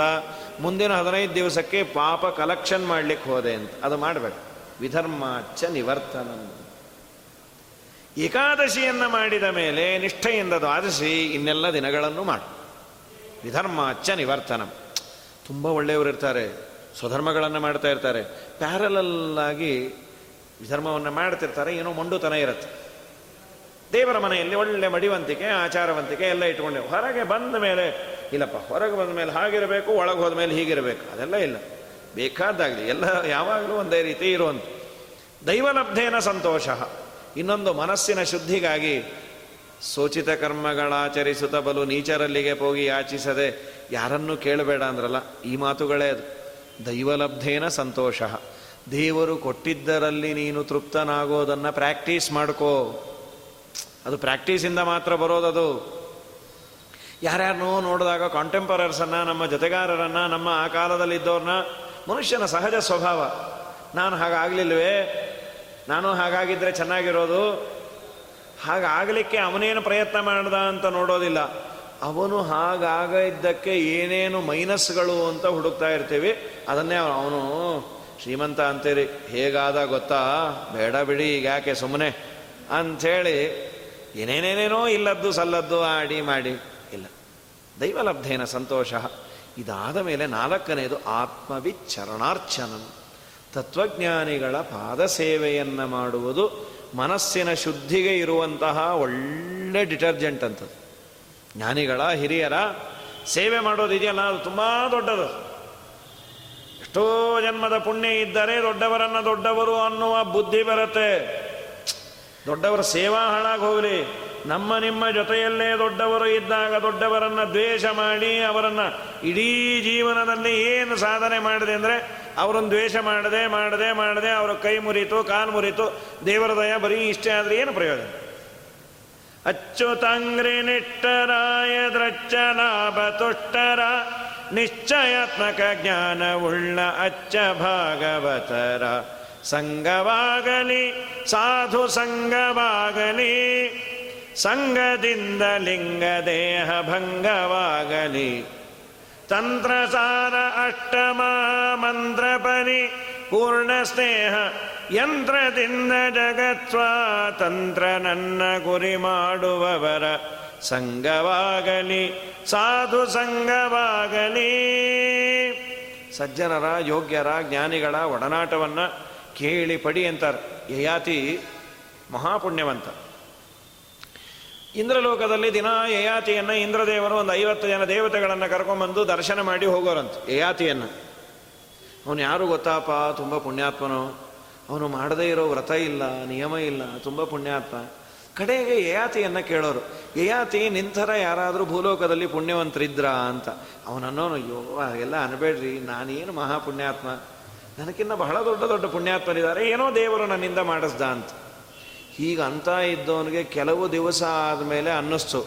ದೇವತೆಗಳೇ ನನ್ನನ್ನು ಪುಣ್ಯವಂತ ಅಂದಮೇಲೆ ನಾನು ಇರಬಹುದೋ ಏನೋ ಅಂತ. ಒಂದಿನ ಕೇಳೋದು, ಇಂದ ದೇವರು ಥರ ಯಾರಾದರೂ ಹ್ಮ್ ಹ್ಞೂ ಅಂದ. ಬೀಳು ಮಗನೇ ಅಂದ. ಬೀಳೋ ಕಾಲಕ್ಕೆ ಬ್ರಹ್ಮದೇವರು ಭೇಟಿಯಾದ ಬ್ರಹ್ಮದೇವರನ್ನ ಕೇಳ್ದ. ಸ್ವಾಮಿ, ನಾನು ಬೀಳಲಿಕ್ಕೇನು ಕಾರಣ? ದೇವತೆಗಳು ಬಂದು ನೀನು ಪುಣ್ಯಾತ್ಮ ಅಂದರೆ ನಾನು ಅಲ್ಲ ಅಂತ ಇದ್ದೆ. ಇವತ್ತು ನಾನು ಹೌದು ಅಂದರೆ ತಳ್ಳದ್ರಲ್ಲ ಯಾಕೆ?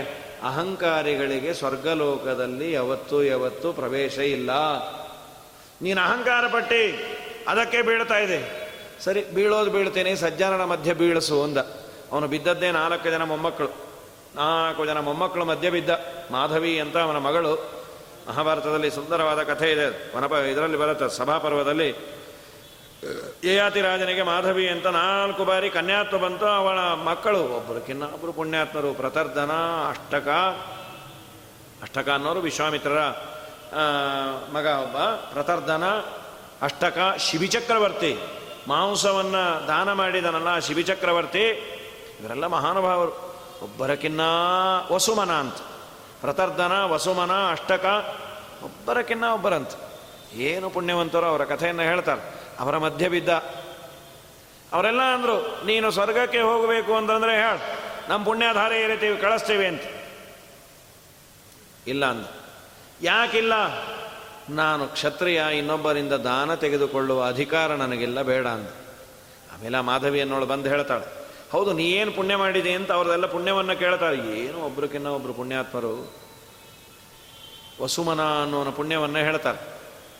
ಏನು ಪುಣ್ಯ ಅಂತಂದರೆ ಅವನು ಬಹಳ ತಪಸ್ಸು ಮಾಡಿದ್ದಕ್ಕೆ ಇಂದ್ರದೇವರು ಒಂದು ಮುತ್ತಿನ ರಥವನ್ನು ಕೊಟ್ಟಿದ್ರಂತೆ. ಮುತ್ತಿನ ರಥ. ಆ ಮುತ್ತಿನ ರಥದ ಇನಾಗಿರೇಷನ್ ಫಂಕ್ಷನ್ಗೆ ನಾರದರು ಬಂದಿದ್ರು. ಪಾ ಏನು ಚೆನ್ನಾಗಿದೆ ಈ ರಥ ಅಂದರು. ಕೃಷ್ಣಾರ್ಪಣ ಮಸ್ತು ಅಂದ್ಬಿಟ್ಟು ತೊಗೊಂಡು ಹೋಗ್ರಿ. ಇನ್ನೊಂದು ಎರಡು ವರ್ಷ ಬಿಟ್ಟು ಇನ್ನೊಂದು ರಥ ಬಂದಿತ್ತು. ಅದಕ್ಕಿನ್ನ ಚೆನ್ನಾಗಿತ್ತು. ಅವತ್ತು ನಾರದರು ಬಂದಿದ್ದು. ಎಷ್ಟು ಚೆನ್ನಾಗಿದೆ ಇದು. ಕೃಷ್ಣಾರ್ಪಣ ಮಸ್ತು ಅಂದ. ಚೆನ್ನಾಗಿದೆ ಅಂದುಕೊಳ್ಳೆ ಕೃಷ್ಣಾರ್ಪಣ ಮಸ್ತು. ಮೂರನೇ ಸಲಿ ಒಂದು ರಥ ಬಂದಿತ್ತು. ತುಂಬ ಚೆನ್ನಾಗಿದೆ. ಅದಕ್ಕೆ ನಾ ಇಟ್ಕೋತಾ ಇದ್ದೇನೆ ಅಂದ ಅವನು. ಅವನ ಪುಣ್ಯ ಸ್ವಲ್ಪ ಕಡಿಮೆ ಅಂದ. ತುಂಬ ಪುಣ್ಯವಂತ. ಆದರೆ ಇವರೆಲ್ಲಿ ಕಿತ್ಕೊಂಡು ಹೋಗ್ತಾರೋ ಅನ್ನೋ ಭಾವನೆ ಬಂತು. ಆದ್ದರಿಂದ ಅವನು ಪುಣ್ಯವಂತನೇ.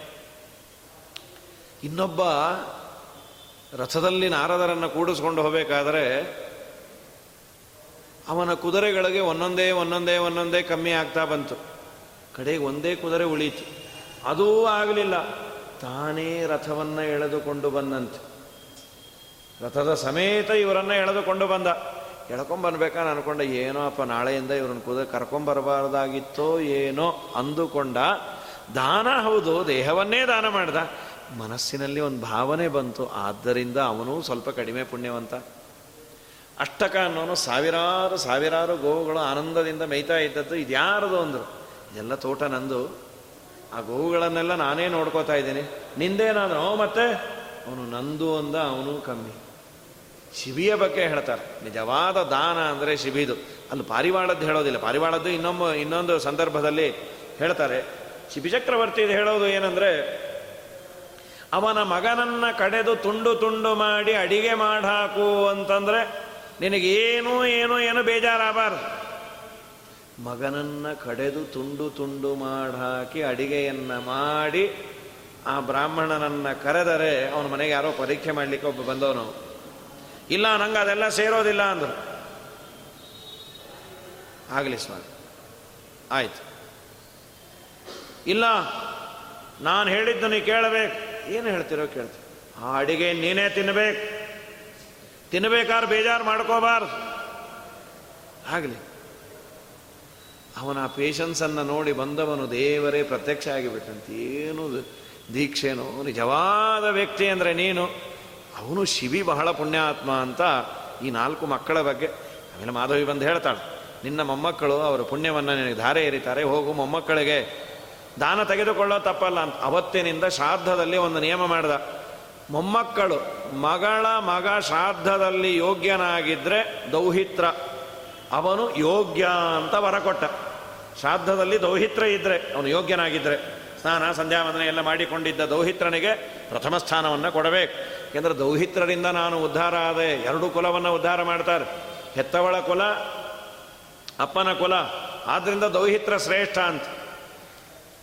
ಅಂಥ ಪುಣ್ಯಾತ್ಮ ಕೇಳದ ದೊಡ್ಡವರ ಮಧ್ಯದಲ್ಲಿಡುವಂಥ ಸಜ್ಜನರ ಸಂಗತಿಯನ್ನು ಸಜ್ಜನರ ಮಧ್ಯದಲ್ಲಿಡುವಂಥ ಹಾಗಾಗಿ ಪಾತ್ರರ ಸಂಗಡ, ದೊಡ್ಡವರ, ಯೋಗ್ಯರ ಮಧ್ಯದಲ್ಲಿ ನಮ್ಮನ್ನು ಇಟ್ಟು ಉದ್ಧಾರ ಮಾಡಬೇಕು ಅಂತ ಆತ್ಮವಿ ಚರಣಾರ್ಚನಂ ಇವುಗಳೆಲ್ಲ ಭಗವಂತ ಹೇಳೋದು. ತತ್ವಜ್ಞಾನಿಗಳ ಸೇವೆಯನ್ನು.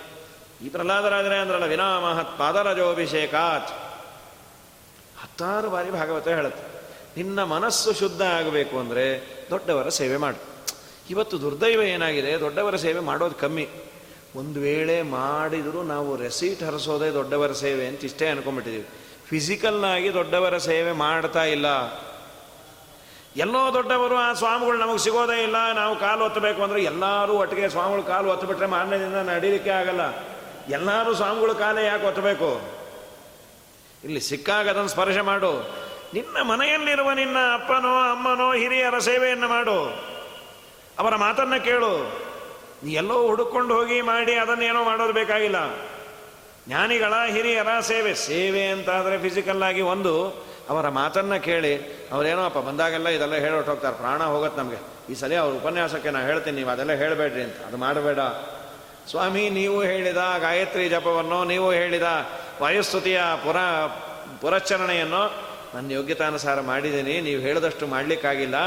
ನೀವು ಆಶೀರ್ವಾದ ಮಾಡಿರಿ ಮಂತ್ರಾಖ್ಯತೆ ಕೊಡ್ರಿ, ಇನ್ನೊಂದಿಷ್ಟು ಆಗುವಂತೆ ಅಂತ ಕೇಳು. ಇದು ಅವರ ಸೇವೆನೇ. ದೊಡ್ಡವರ ಸೇವೆಯನ್ನು ಆತ್ಮವಿ ಚರಣಾರ್ಚನಂ ತತ್ವಜ್ಞಾನಿಗಳ ಸೇವೆಯನ್ನು ಮಾಡಿದರೆ ಹಿರಿಯರ ನಮಗಿಂತ ಹಿರಿಯರ, ದೊಡ್ಡವರ ಸೇವೆಯನ್ನು ಮಾಡುವುದರಿಂದ ದೇವರು ಒಲಿದು ನಮಗೆ ವೈರಾಗ್ಯವನ್ನು ಕೊಡ್ತಾನಂತೆ.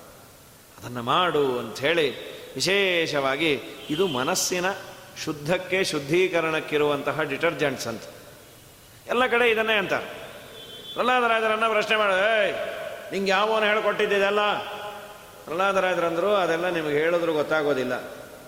ಯಾಕೆ ಅಂದ್ರೆ ನೈಷಾಮ್ಮತಿಸ್ತಾಬದರು ಕ್ರಮಾಂಗ್ರನ್ ಸ್ಪೃಶತ್ಯನರ್ಥಾಪಗಮೋ ಯದುತ್ತಃ ಮಹೀಯ ಜೋಭಿಷೇಕಂ ದೊಡ್ಡವರ ಪಾದಧೂಳಿಯಲ್ಲಿ ಎಲ್ಲಿವರೆಗೂ ಸ್ನಾನ ಮಾಡೋದಿಲ್ಲ, ಅಲ್ಲಿವರೆಗೂ ನೀವು ಮೈಲಿಗೆ ಏನ್ಬಿಟ್ರಿ ಅದು ಯಾಕಾಗಲ್ಲ ನಮಗೆ ಅಂದರೆ ನೀನೇ ದೊಡ್ಡವನು ಅಂದ್ಕೊಂಡಿದ್ದೀನಿ ನೀನು. ಆದ್ದರಿಂದ ನಿನಗಾಗೋದಿಲ್ಲ. ದೇವರ ಬಗ್ಗೆ ತಿಳಿದಾಗ ಉಳಿಲಿಕ್ಕೆ ಕಾರಣ ಏನಂದ್ರೆ ದೊಡ್ಡವರ ಅನುಗ್ರಹ ಆದರೆ ನಿನಗಿಲ್ಲ. ಅದು ಉಳಿಬೇಕಾದ್ರೆ ಅವರ ಸೇವಾ ಮಾಡು ಅಂದ. ನೀ ಮಾಡೋದಿಲ್ಲ ಮತ್ತಿನ್ನ ಕೃಷ್ಣೇ ಪರತ ಸ್ವತೋಪಿವ ಬರೀ ಹರಟೆ ಜಾಸ್ತಿ ಅಂತ.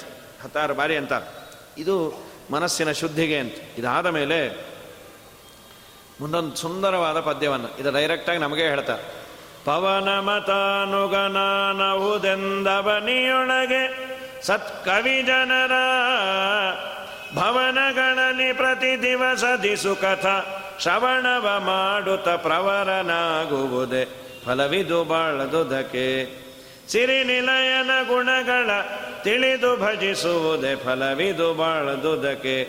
ಪವನ ಮತಾನುಗ ನಾನವುದೆಂತೆಂದವನಿಯೊಳಗೆ ಪವನ ಮತನ ಅನುಗ. ಏನೋ ಜನ್ಮಾಂತರದ ಪುಣ್ಯದಿಂದ ನನ್ನನ್ನು ಹುಟ್ಟಿಸ್ಯಾನ ದೇವರು. ದಿನಾ ದೇವರಿಗೆ ಒಂದು ದೊಡ್ಡ ಕೈಯನ್ನು ಮುಗಿ. ಸ್ವಾಮಿ, ಅಂತೂ ಇಲ್ಲಿ ಹುಟ್ಟಿಸ್ದೆಲ್ಲೋ ಆಚಾರ್ಯ, ಶ್ರೀಮದಾಚಾರ್ಯ ಸಂತುಮೆ ಜನ್ಮ ಜನ್ಮನಿ. ಅವನ ಯಾರೋ ವ್ಯತ್ಯಾಸ ಮಾಡಿ ಕೂತ್ಬಿಟ್ಟಿದ್ದ. ಆಚಾರ್ಯ, ಶ್ರೀಮದಾಚಾರ್ಯ ಸಂತುಮೆ ಜನ್ಮ ಜರ್ಮನಿ ಅಂತ ಹೇಳಿ ಜನ್ಮ ಜರ್ಮನಿ ಅಲ್ಲಪ್ಪ, ಜನ್ಮ ಜನ್ಮನಿ. ಅಲ್ಲೋಗೇನು ಸಾಯ್ತಿ? ಇಲ್ಲಿ ಹುಟ್ಟು. ಬಹಳ ಪುಣ್ಯ ಇದೆ. ಪಿಬತ ಭಾಗವತಂ ರಸಮಾಲಯಂ ಮುಹುರಹೋ ರಸಿಕಾಹ ಭುವಿ ಭಾವುಕಾಹ ಈ ಭೂಮಿಯ ಗುಣವೇ ಹಾಗೆ. ಎಷ್ಟೇ ಈ ಭೂಮಿಯಲ್ಲಿ ಹುಟ್ಟಿದ ಮಂದಿಗೆ ಇವರು ನಾಸ್ತಿಕತೆಯನ್ನು ಇಂಟ್ರಡ್ಯೂಸ್ ಮಾಡಬೇಕು ಇಂಜೆಕ್ಟ್ ಮಾಡಬೇಕು ಅಂದರೆ ಈ ಭೂಮಿಯ ಗುಣ ಆಸ್ತಿಕತೆಗೆ ಒಗ್ಗಿದೆ ಅಂತ.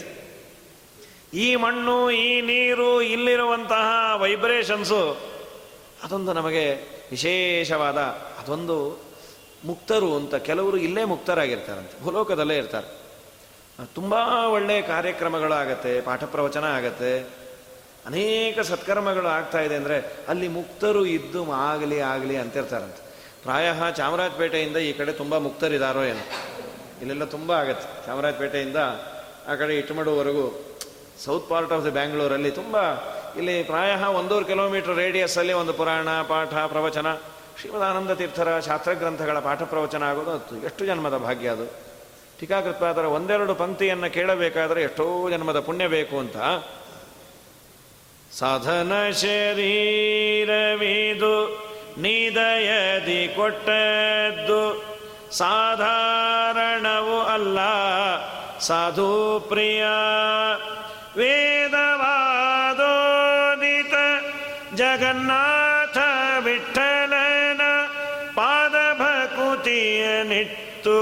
ಮೋದ ಕೊಡು ಸತತ ಅಪಮೃತ್ಯು ಪರಿಹರಿಸೋ ಅನಿಲ ದೇವ. ಪವನ ಮತಾನುಗ, ಪವನ ಮತದ ಅನುಗ ಅನುಸರಣೆ ಮಾಡೋದು. ಗಚ್ಚತಿ, ಅನುಸರತಿ, ಗ ಅಂದರೆ ಅದನ್ನು ಅನುಸರಣೆ ಮಾಡೋದು. ನೀನು ಹುಟ್ಟಲೇಬೇಕು ಅಂತಿಲ್ಲ. ಜನ್ಮ ಅನ್ನೋದು ನಮ್ಮ ಕೈಯಲ್ಲಿಲ್ಲ. ಕರ್ಣ ಅದೇ ಅಂತಾನೆ. ನೋಡ್ರಿ, ನೀನು ಎಲ್ಲೋ ಹುಟ್ಟಿದೆ ಮಾಡಿದೆ, ಅದು ನನಗೆ ಸಂಬಂಧಪಟ್ಟಿದ್ದಲ್ಲ. ಪೌರುಷ ನಂದು. ಮದಾಯತ್ತಂತು. ಜ, ದೈವಾಯತ್ತಂ ಕೊಲೆ ಜನ್ಮ. ದೇವರು ಏನು ಬರದೆಯಾನೆ ಆ ಕುಲದಲ್ಲಿ ನಾನು ಹುಟ್ಟಬೇಕು. ಅದು ನನ್ನ ಕೈಯಲ್ಲಿಲ್ಲ. ದೈವಾಯತ್ತಂ ಕೊಲೆ ಜನ್ಮ. ಮದಾಯತ್ತಂತು ಪೌರುಷಂ. ಪೌರುಷ ಅನ್ನೋದು ನನ್ನ ಕೈಯಲ್ಲಿದೆ. ಬಂದು ಯಾರು ಬೇಕಾದ್ರೆ ಯುದ್ಧಕ್ಕೆ ಅಂತ. ಅದು ನಾನು ನಾನು ಅನ್ನೋ ತಪ್ಪೆ. ಇರಲಿ, ಅಂತೂ ನಾನು ಈಗ ಪವನ ಮತದಲ್ಲಿ ಹುಟ್ಟಿಲ್ಲ ಅಂದಾಕ್ಷಣ್ಯ ಬೇಜಾರಿಲ್ಲ. ಪವನ ಮತರ ಅನುಗನಾದರೆ ಏನೂ ತಪ್ಪಿಲ್ಲ. ವಾಯುದೇವರು ಹೇಳಿದ ಸರ್ವೋತ್ತಮತ್ವವನ್ನು, ಪಂಚಭೇದವನ್ನು, ತಾರತಮ್ಯವನ್ನು ತಿಳಿದು ಅದರಂತೆ ನಡೆಯುವುದೇನಿದೆ? ನಾನು ಅಹುದೆಂತೆಂದವನಿಯೊಳಗೆ ಸತ್ ಕವಿ ಜನರ ಜ್ಞಾನಿಗಳ ಭವನಗಳಲ್ಲಿ. ಅದು ಭವನ ಅಂತಾಗೋದೆ ಭಾ ಅಂದರೆ ಭಗವಂತ. ಅವನು ವಿಶೇಷವಾಗಿ ಸನ್ನಿಹಿತನಾದರೆ ಆ ಮನೆ ಭವನ ಅಂತಾಗತ್ತೆ. ಆ ಭಾನೆ ಇಲ್ಲ ಅಂದರೆ ಅದು ವನ ಅಂತಾಗತ್ತೆ ಅಷ್ಟೆ. ಅದು ಕಾಡು ಅಂತಾಗತ್ತೆ. ಮನೆ ಅಂತ ಆಗಬೇಕಾದ್ರೆ ಅದು ಭಾ, ಭಗವಂತ ಬರಬೇಕು, ಭಾಗವತರು ಬರಬೇಕು, ದೇವರು ಬರಬೇಕು, ದೇವರ ಭಕ್ತರು ಮನೆಯಲ್ಲಿ ಕಾಲಿಡಬೇಕಂತ. ಆ ಮನೆಗಳು ಮಾತ್ರ ಭವನ ಅಂತ, ಅಂಥ ಮನೆಯಲ್ಲಿ ಭಕ್ತಿಗೆ ಅವಕಾಶ ಇದೆ. ಅಲ್ಲಿ ಭಗವಂತ ಇಲ್ಲ, ಭಾಗವತರು ಇಲ್ಲ ಅಂದರೆ ಭಕ್ತಿ ಇಲ್ಲ ಲವಲೇಶವೂ ಇಲ್ಲ, ಅದು ಬರೀ ವನ ಅಂತಾಗತ್ತೆ. ವನ ಆಗಬಾರ್ದು.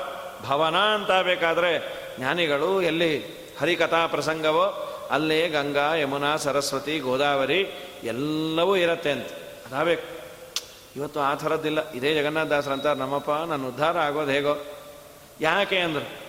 ನರಹರಿಯ, ನಿನ್ನ ನಾಮ ಸ್ಮರಣೆ ಮಾಡದಲೆ, ನರಕಕ್ಕೆ ಗುರಿಯಾದೆನೋ ಹರಿಯೇ. ಸಿರಿರಮಣ ತವ ಚರಣ ಸೇವೆ ದೊರಕುವುದ್ಯಾಂಗೆ ಪರಮ ಪಾಪಿಷ್ಟನಾನು ನಮ್ಮ ಹಣೆ ಬರವನ್ನು ಅವತ್ತೇ ಬರೆದು ನೀನು ದಿನ ಹೇಳ್ಕೋ ಅಂತಾರೆ. ಇದು ಯಾರೋ ಹೇಳಿ, ಊ, ಜಗನ್ನಾಥದಾಸರು ಹೀಗಿದ್ರ ಪಾಪ ಅಂತ. ನಿನ್ನ ಮಕ ಸುಡ ನಿನಗೆ ಬೈದಿದ್ದು ಅಂತ. ನನಗೆ ಬೈದಿದ್ದು ಅನ್ನೋ ಜ್ಞಾನವೂ ನಮಗಿಲ್ಲ. ಇಂಥ ಅವಿವೇಕಿಗಳು ನಾವು. ಹೊಸ ಮನೆಯ ಕಂಡು ಬಲು ಹಸಿದು ಭೂಸರರು ಬರೆ. ಕೊಸರಿ ಹಾಕುತ ದಬ್ಬುತ ಶಶಿಮುಖಿಯ ಬಾರೆಂದು ಅಸುವನೆ ಬಣ್ಣಿಸುತ. ಹಸನಾಗಿ ಅವಳೊಳಿಯುತ. ದಶಮಿ ಏಕಾದಶಿ ದ್ವಾದಶಿ ದಿನತ್ರಯದಿ ಅಶನವೆರಡ ತುಣ್ಣುತ. ಘಸಘಸನೆ ತಾಂಬೂಲ ಪಶುವಿನಂದದಿ ಮೆದ್ದು. ಕುಸುಮ ಗಂಧಿಯ ರಮಿಸುತ್ತ ಸತತ ಸಿರಿರಮಣ ತವ ಚರಣ ಸೇವೆ ದೊರಕುವುದಂಗೆ ಪರಮ ಪಾಪಿಷ್ಟನಾನು ಸಾಕಲ್ಯದಿಂದ ಜಾಲಿಗ್ರಾಮಕಭಿಷೇಕ ಅಕಡಾಲಲಿ ಮಾಡದೆ ನಾಲ್ಕೆಂಟು ನಾಯಿಗಳು ಸಾಕಿ ಮನೆಯಲ್ಲಿ ಬದುಕ ಬೇಕೆಂದು ಹಾಲ ಹೊಯ್ದೆ ಕಾಕು ಬುದ್ಧಿಗಳಿಂದ ಗುಡಿ ಗುಡಿ ನಶ್ಯ ಪುಡಿ ಹಾಕಿ ಭಂಗಿಯ ಸೇದಿದೆ. ಲೋಕನಿಂದಕನಾಗಿ ಪಾಪಕ್ಕೆ ಕೈ ಹಚ್ಚಿ ಅನೇಕ ಜೂಜುಗಳಾಡಿದೆ. ಬಿಡದೆ ಸಿರಿರಮಣ ತವ ಚರಣ, ಸೇವೆ ದೊರಕುವುದಂಗೆ ಪರಮ ಪಾಪಿಷ್ಟ ನಾನು. ಇಷ್ಟೆಲ್ಲ ಮಾಡ್ತಾ ಏನೇನೋ ಮಾಡು. ಅದು ಮಾಡಬೇಡ. ಎಷ್ಟೋ ಜನ್ಮದ ನಂತರ ಮನುಷ್ಯ ಜನ್ಮ ಬರೋದು. ಅದು ಬಂದಾಗ ಪವನ ಮತ ಅನುಗ ಪವನನ ಮತವನ್ನು ಅನುಸರಿಸು. ಆಗ ಬರೀ ಅನುಸರಿಸೋದಷ್ಟೇ ಅಲ್ಲ, ಅಲ್ಲಿ ಹೇಳಿದ್ದನ್ನಲ್ಲ ಆಚಾರ್ಯರು, ನಾಹಂಕರ್ತ, ಹರಿಕರ್ತ, ತತ್ಪೂಜಾ, ಕರ್ಮಚಾಕಿಲಂ, ತಥಾಪಿ ಮತ್ಕೃತ ಪೂಜಾ, ತತ್ಪ್ರಸಾದೇನ ನಾಣ್ಯತಾ. ಇದು ಪ್ರಧಾನವಾದ ಆಚಾರ್ಯರ ಒಂದು ದೊಡ್ಡ ಸಂದೇಶ. ನಾನು ಕರ್ತನಲ್ಲ, ನನ್ನ ಒಳಗೆ ನಿಂತು ಶ್ರೀಹರಿ ಮಾಡಿಸಿದವನು. ನನಗೆ ಯಾವ ಯೋಗ್ಯತೆ ಇಲ್ಲ.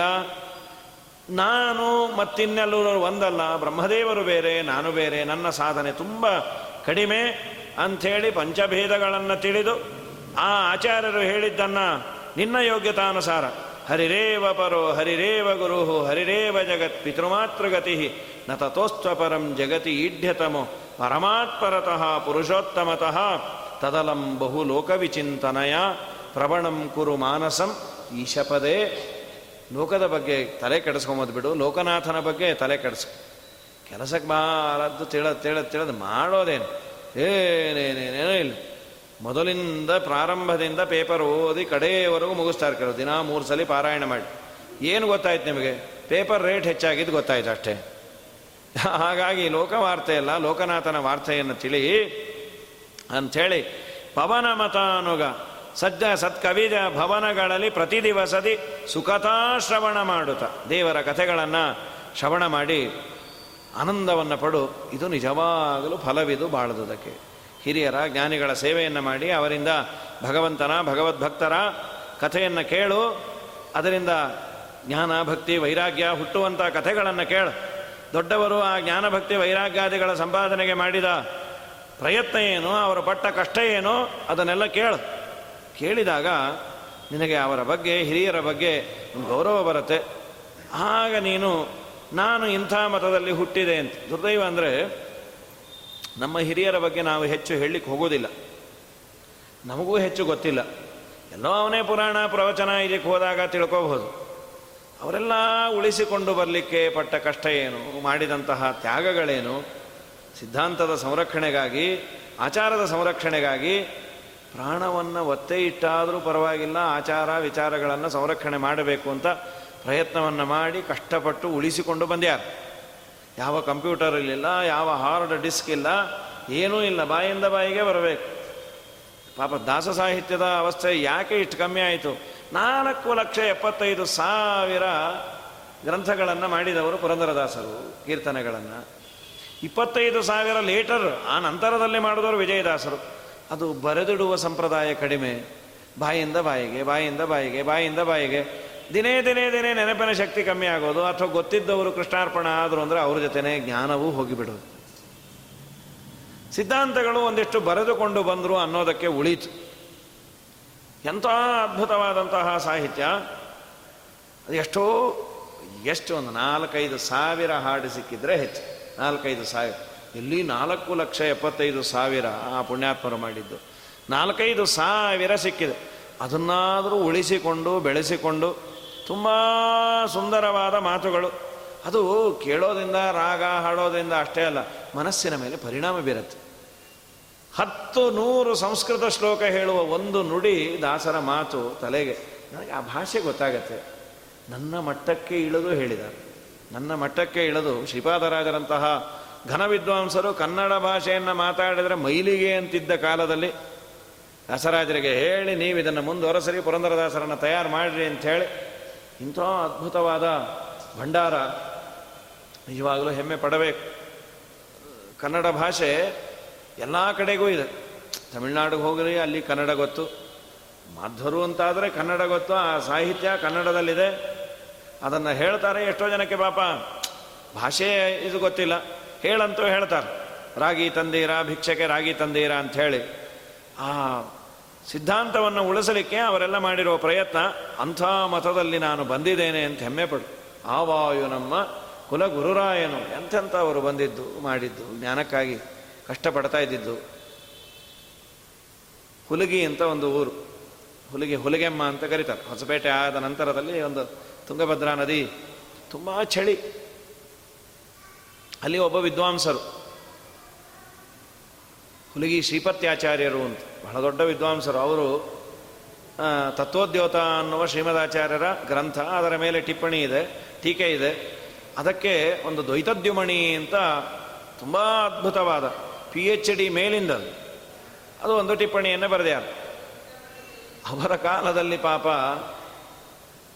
ಬಡತನ ಎಷ್ಟಿತ್ತು ಅಂತಂದರೆ ವಿದ್ವಾಂಸರೆಲ್ಲ ವಾಕ್ಯಾರ್ಥವನ್ನು ಮಾಡಿದರೆ ರಾಜರ ಮನೆಯಲ್ಲಿ ಮರ್ಯಾದೆಯನ್ನು ಮಾಡೋರು, ಶಾಲೆಗಳನ್ನು ಕೊಡೋರಂತೆ. ಆ ಶಾಲನ್ನು ಅವರು ಜಾಸ್ತಿ ಆಗಿದ್ದೊಂದು ವಿದ್ಯಾರ್ಥಿಗಳ ಮೇಲೆ ವಾತ್ಸಲ್ಯದಿಂದ ತಮ್ಮ ವಿದ್ಯಾರ್ಥಿಗಳು ಕೊಡೋರು. ಯಾರು ಕೊಡೋದು? ಸುಮ್ಮನೆ ಕೊಡೋದಲ್ಲ ಅದನ್ನು. ವಿದ್ಯಾರ್ಥಿಗಳಲ್ಲಿ ಕಾಂಪಿಟೇಟಿವ್ ಮೈಂಡ್ ಬೆಳೀಲಿ ಅಂತ ಹದಿನೈದು ದಿವಸಕ್ಕೋ ತಿಂಗಳಿಗೊಂದು ಪರೀಕ್ಷೆಯನ್ನು ಇಡೋರಂತೆ. ಪರೀಕ್ಷೆಯನ್ನು ಇಟ್ಟು ಪರೀಕ್ಷೆಯಲ್ಲಿ ಫಸ್ಟ್ ಬಂದವನಿಗೆ ಅವರು ಹೊದ್ದ ಶಾಲನ್ನೇ ಕೊಡೋರು. ಸನ್ಮಾನ ಅಂತ ಕೊಡ್ತಾ ಇಲ್ಲಪ್ಪ, ಚಳಿಗೆ ಬಳಸ್ಕೋ. ಅಯ್ಯೋ ನಿಮ್ಮ ಕೈಯಿಂದ ಬರೋದೇ ದೊಡ್ಡದು ಅಂತ ಹೀಗೊಂದು ಸಂಪ್ರದಾಯ. ಅಲ್ಲಿ ಒಬ್ಬ ದೊಡ್ಡ ತರ್ಕದ ವಿದ್ವಾಂಸರು. ಅವರ ಹತ್ರ ಇವರು ಓದಬೇಕು ಅಂತ ಅಪೇಕ್ಷೆ. ಇವರು ಕೇಳಿದ್ರಂತೆ, ನಾನು ನಿಮ್ಮಲ್ಲಿ ಬರಲ್ಲ ಇಲ್ಲಪ್ಪ, ನನ್ನಲ್ಲಿ ಸೀಟೆಲ್ಲ ಫುಲ್ ಆಗಿದೆ. ಕಾರಣ ಇಷ್ಟೇ, ನನಗೆ ತುಂಬ ಜನನ ಇಟ್ಕೊಂಡು ಅನ್ನ ಹಾಕುವಷ್ಟು ಸಾಮರ್ಥ್ಯ ಇಲ್ಲ. ಹತ್ತು ಹನ್ನೆರಡು ಜನಕ್ಕೆ ಮಾತ್ರ ಹೇಳ್ತೇನೆ. ಜಾಸ್ತಿ ಜನ ಆದರೆ ಪಾಪ ಎಲ್ಲರಿಗೂ ಹಾಕೋದೊಂದು ಬೇಕಲ್ಲ. ಅಷ್ಟು ನನ್ನಲ್ಲಿ ಸಾಮರ್ಥ್ಯ ಇಲ್ಲ. ಇನ್ಯಾರನ್ನಾದರೂ ಹುಡುಕೋ. ಅವ್ರಿಗೆ ಇವರಲ್ಲಿ ಓದಿದ್ರೆ ಒಳ್ಳೆ ಪಾಂಡಿತ್ಯ ಬಂದಿರೋದು, ಏನು ಮಾಡೋದು? ಸರಿ, ದೇವರ ಸಂಕಲ್ಪ ಅಂತ. ಅಲ್ಲಿ ಚಳಿಗಾಲದಲ್ಲಿ ಏನಾಗೋ ತುಂಬ ಚಳಿ ಇರೋದು, ಹೊದ್ಗೊಳ್ಳಿಕ್ಕೆ ಅವರಿಗೆ ಏನಿರಲಿಲ್ಲ. ಅದರಲ್ಲೂ ಪಾಠ ಗೀಟ ಕೂತಾಗ ಹೊದ್ಗೊಳ್ಳಿಕ್ಕೆ ಬೆಡ್ಶೀಟ್ ಎಲ್ಲ ಹೊದ್ಕೊಂಡ್ರೆ ಚೆನ್ನಾಗಿರಲ್ಲ, ಒಂದು ಶಾಲ್ ಬೇಕು. ಒಂದೆಲ್ಲೋ ಅವರಿಗೆ ಸುದ್ದಿ ಗೊತ್ತಾಯ್ತು. ಈ ಬಾರಿ ಪಾಡ್ಯದ ದಿವಸ ಒಂದು ವಾಕ್ಯಾರ್ಥ ಗೋಷ್ಠಿ ಇದೆ. ಮಂಗಲವಾದ ಅಂತ ಪ್ರಾರಂಭದಲ್ಲೇ ಶುರು ಆಗುತ್ತೆ ಮಂಗಲಾಚರಣೆ ಬೇಕು ಬೇಡವೋ ಅಂತ ಪ್ರಶ್ನೆಯನ್ನು ಮಂಗಲವಾದದ ಬಗ್ಗೆ. ಸರಿ ಇವರು ತುಂಬ ಆನಂದ ಆಯ್ತು. ನಾನು ಈ ಸಲ ವಾಕ್ಯಾರ್ಥಕ್ಕೆ ಹೋಗಿ ಶಾಲನ್ನು ತಗೊಂಡು ಬಂದೇ ಬರ್ತೇನೆ ಅಂತ. ಮಂಗಲವಾದ ಅದು ವಿಚಾರ ಮಾಡಲಾಗಿ ಅವರ ಸಬ್ಜೆಕ್ಟು ನ್ಯಾಯಶಾಸ್ತ್ರ ಅವರದು. ಅದು ಇದ್ದದ್ದು ಮೀಮಾಂಸಾದಲ್ಲಿರುವ ಮಂಗಲವಾದ ಅಂತ. ಪಾಪ ಅವರಿಗೆ ಬುಕ್ಕೇ ಸಿಕ್ಕಿಲ್ಲ. ಅಂತೂ ಯಾರನ್ನು ಕಾಡಿ, ಬೇಡಿ, ಅವ್ರ ಮನೇಲೆ ಕೇಳಿ, ಬರ್ಕೊಂಡು, ಅವ್ರ ಬಾಯಿಂದ ಕೇಳಿ, ಅದನ್ನೆಲ್ಲ ತಲೆಯಲ್ಲಿ ಇಟ್ಕೊಂಡು, ತಮ್ಮ ಮನೆಯಲ್ಲಿ ಬರ್ಕೊಂಡು, ಆ ಎಕ್ಸಾಮ್ ದಿನ ಇವರು ಬಂದ್ಯಾರು. ನಾನೊಬ್ಬ ವಿದ್ಯಾರ್ಥಿ, ನಾನು ವಾಕ್ಯಾರ್ಥ ಮಾಡ್ತೇನೆ. ಮಾಡು ಅಂತ. ಅವರು ಅಷ್ಟು ಸುಂದರವಾಗಿ ವಾಕ್ಯಾರ್ಥ ಮಾಡಿದ್ದು ನೋಡಿ ಆನಂದಪಟ್ಟು ಅವರಿಗೆ ಶಾಲನ್ನು ಹೊತ್ತಿಸಿ ನಿನಗ್ಯಾರು ಇಷ್ಟು ಚೆನ್ನಾಗಿ ಮೀಮಾಂಸಾ ಹೇಳಿಕೊಟ್ಟಿದ್ದು? ಸ್ವಾಮಿ, ನಾನು ಮೀಮಾಂಸಾ ವಿದ್ಯಾರ್ಥಿ ಅಲ್ಲ, ನಾನು ತರ್ಕದ ವಿದ್ಯಾರ್ಥಿ. ತರ್ಕದ ಬಲದಿಂದ ಎರಡು ದಿವಸದಲ್ಲಿ ಏನೋ ನೋಡ್ಕೊಂಡು ಹೇಳಿದೆ, ನಾ ಗೆಲ್ಲಬೇಕು ಅಂತಲ್ಲ, ಚಳಿ ಇತ್ತು, ಶಾಲ್ ಬೇಕು ಅಂತ ಬಂದವನು. ಅಯ್ಯೋ ನಮ್ಮಪ್ಪ, ನೀ ಶಾಲು ಅಂತ ಕೇಳಿದ್ರೆ ಕೊಡ್ತಾ ಇದ್ನಲ್ಲೋ? ನೀನು ನನ್ನ ಹತ್ರನೇ ತರ್ಕ ಓದ್ಲಿಕ್ಕೆ ಬರ್ತೀಯಾ? ನಾನು ನಿಮ್ಮನ್ನು ಮೊದಲೇ ಕೇಳಿದ್ದೆ ಇಲ್ಲ ಅಂದಿದ್ರಿ ನಾನು ಸೇರಿಸ್ಕೋತೀರಾ ಅಂದರು. ನಿನ್ನಂಥವ್ನು ಯಾರು ಬಿಡ್ತಾರ ಬಾ. ಏನು ಆನಂದ ಆಗೋಯ್ತು. ಒಳ್ಳೆ ವಿದ್ವಾಂಸರನ್ನಾಗಿ ತಯಾರು ಮಾಡಿದ್ರು ಎಲ್ಲ ಸರಿ. ಅವತ್ತಿನ ಕಾಲದಲ್ಲಿ ಇಷ್ಟೆಲ್ಲ ಕಷ್ಟಪಟ್ಟು ಅಧ್ಯಯನವನ್ನು ಮಾಡಿದ ಮಂದಿ ಅಂತ. ಆ, ತಿಳಿದದ್ದನ್ನು ಬರೀಲಿಕ್ಕೆ ಪೆನ್ನ, ಟೇಬಲ್ ಲ್ಯಾಂಪ, ಏನಿಲ್ಲ, ಐಪಾಡ, ಯಾವ ಪಾಡು ಇಲ್ಲ, ಅವರದೇ ಮಹಾ ಕಷ್ಟದ ಪಾಡು.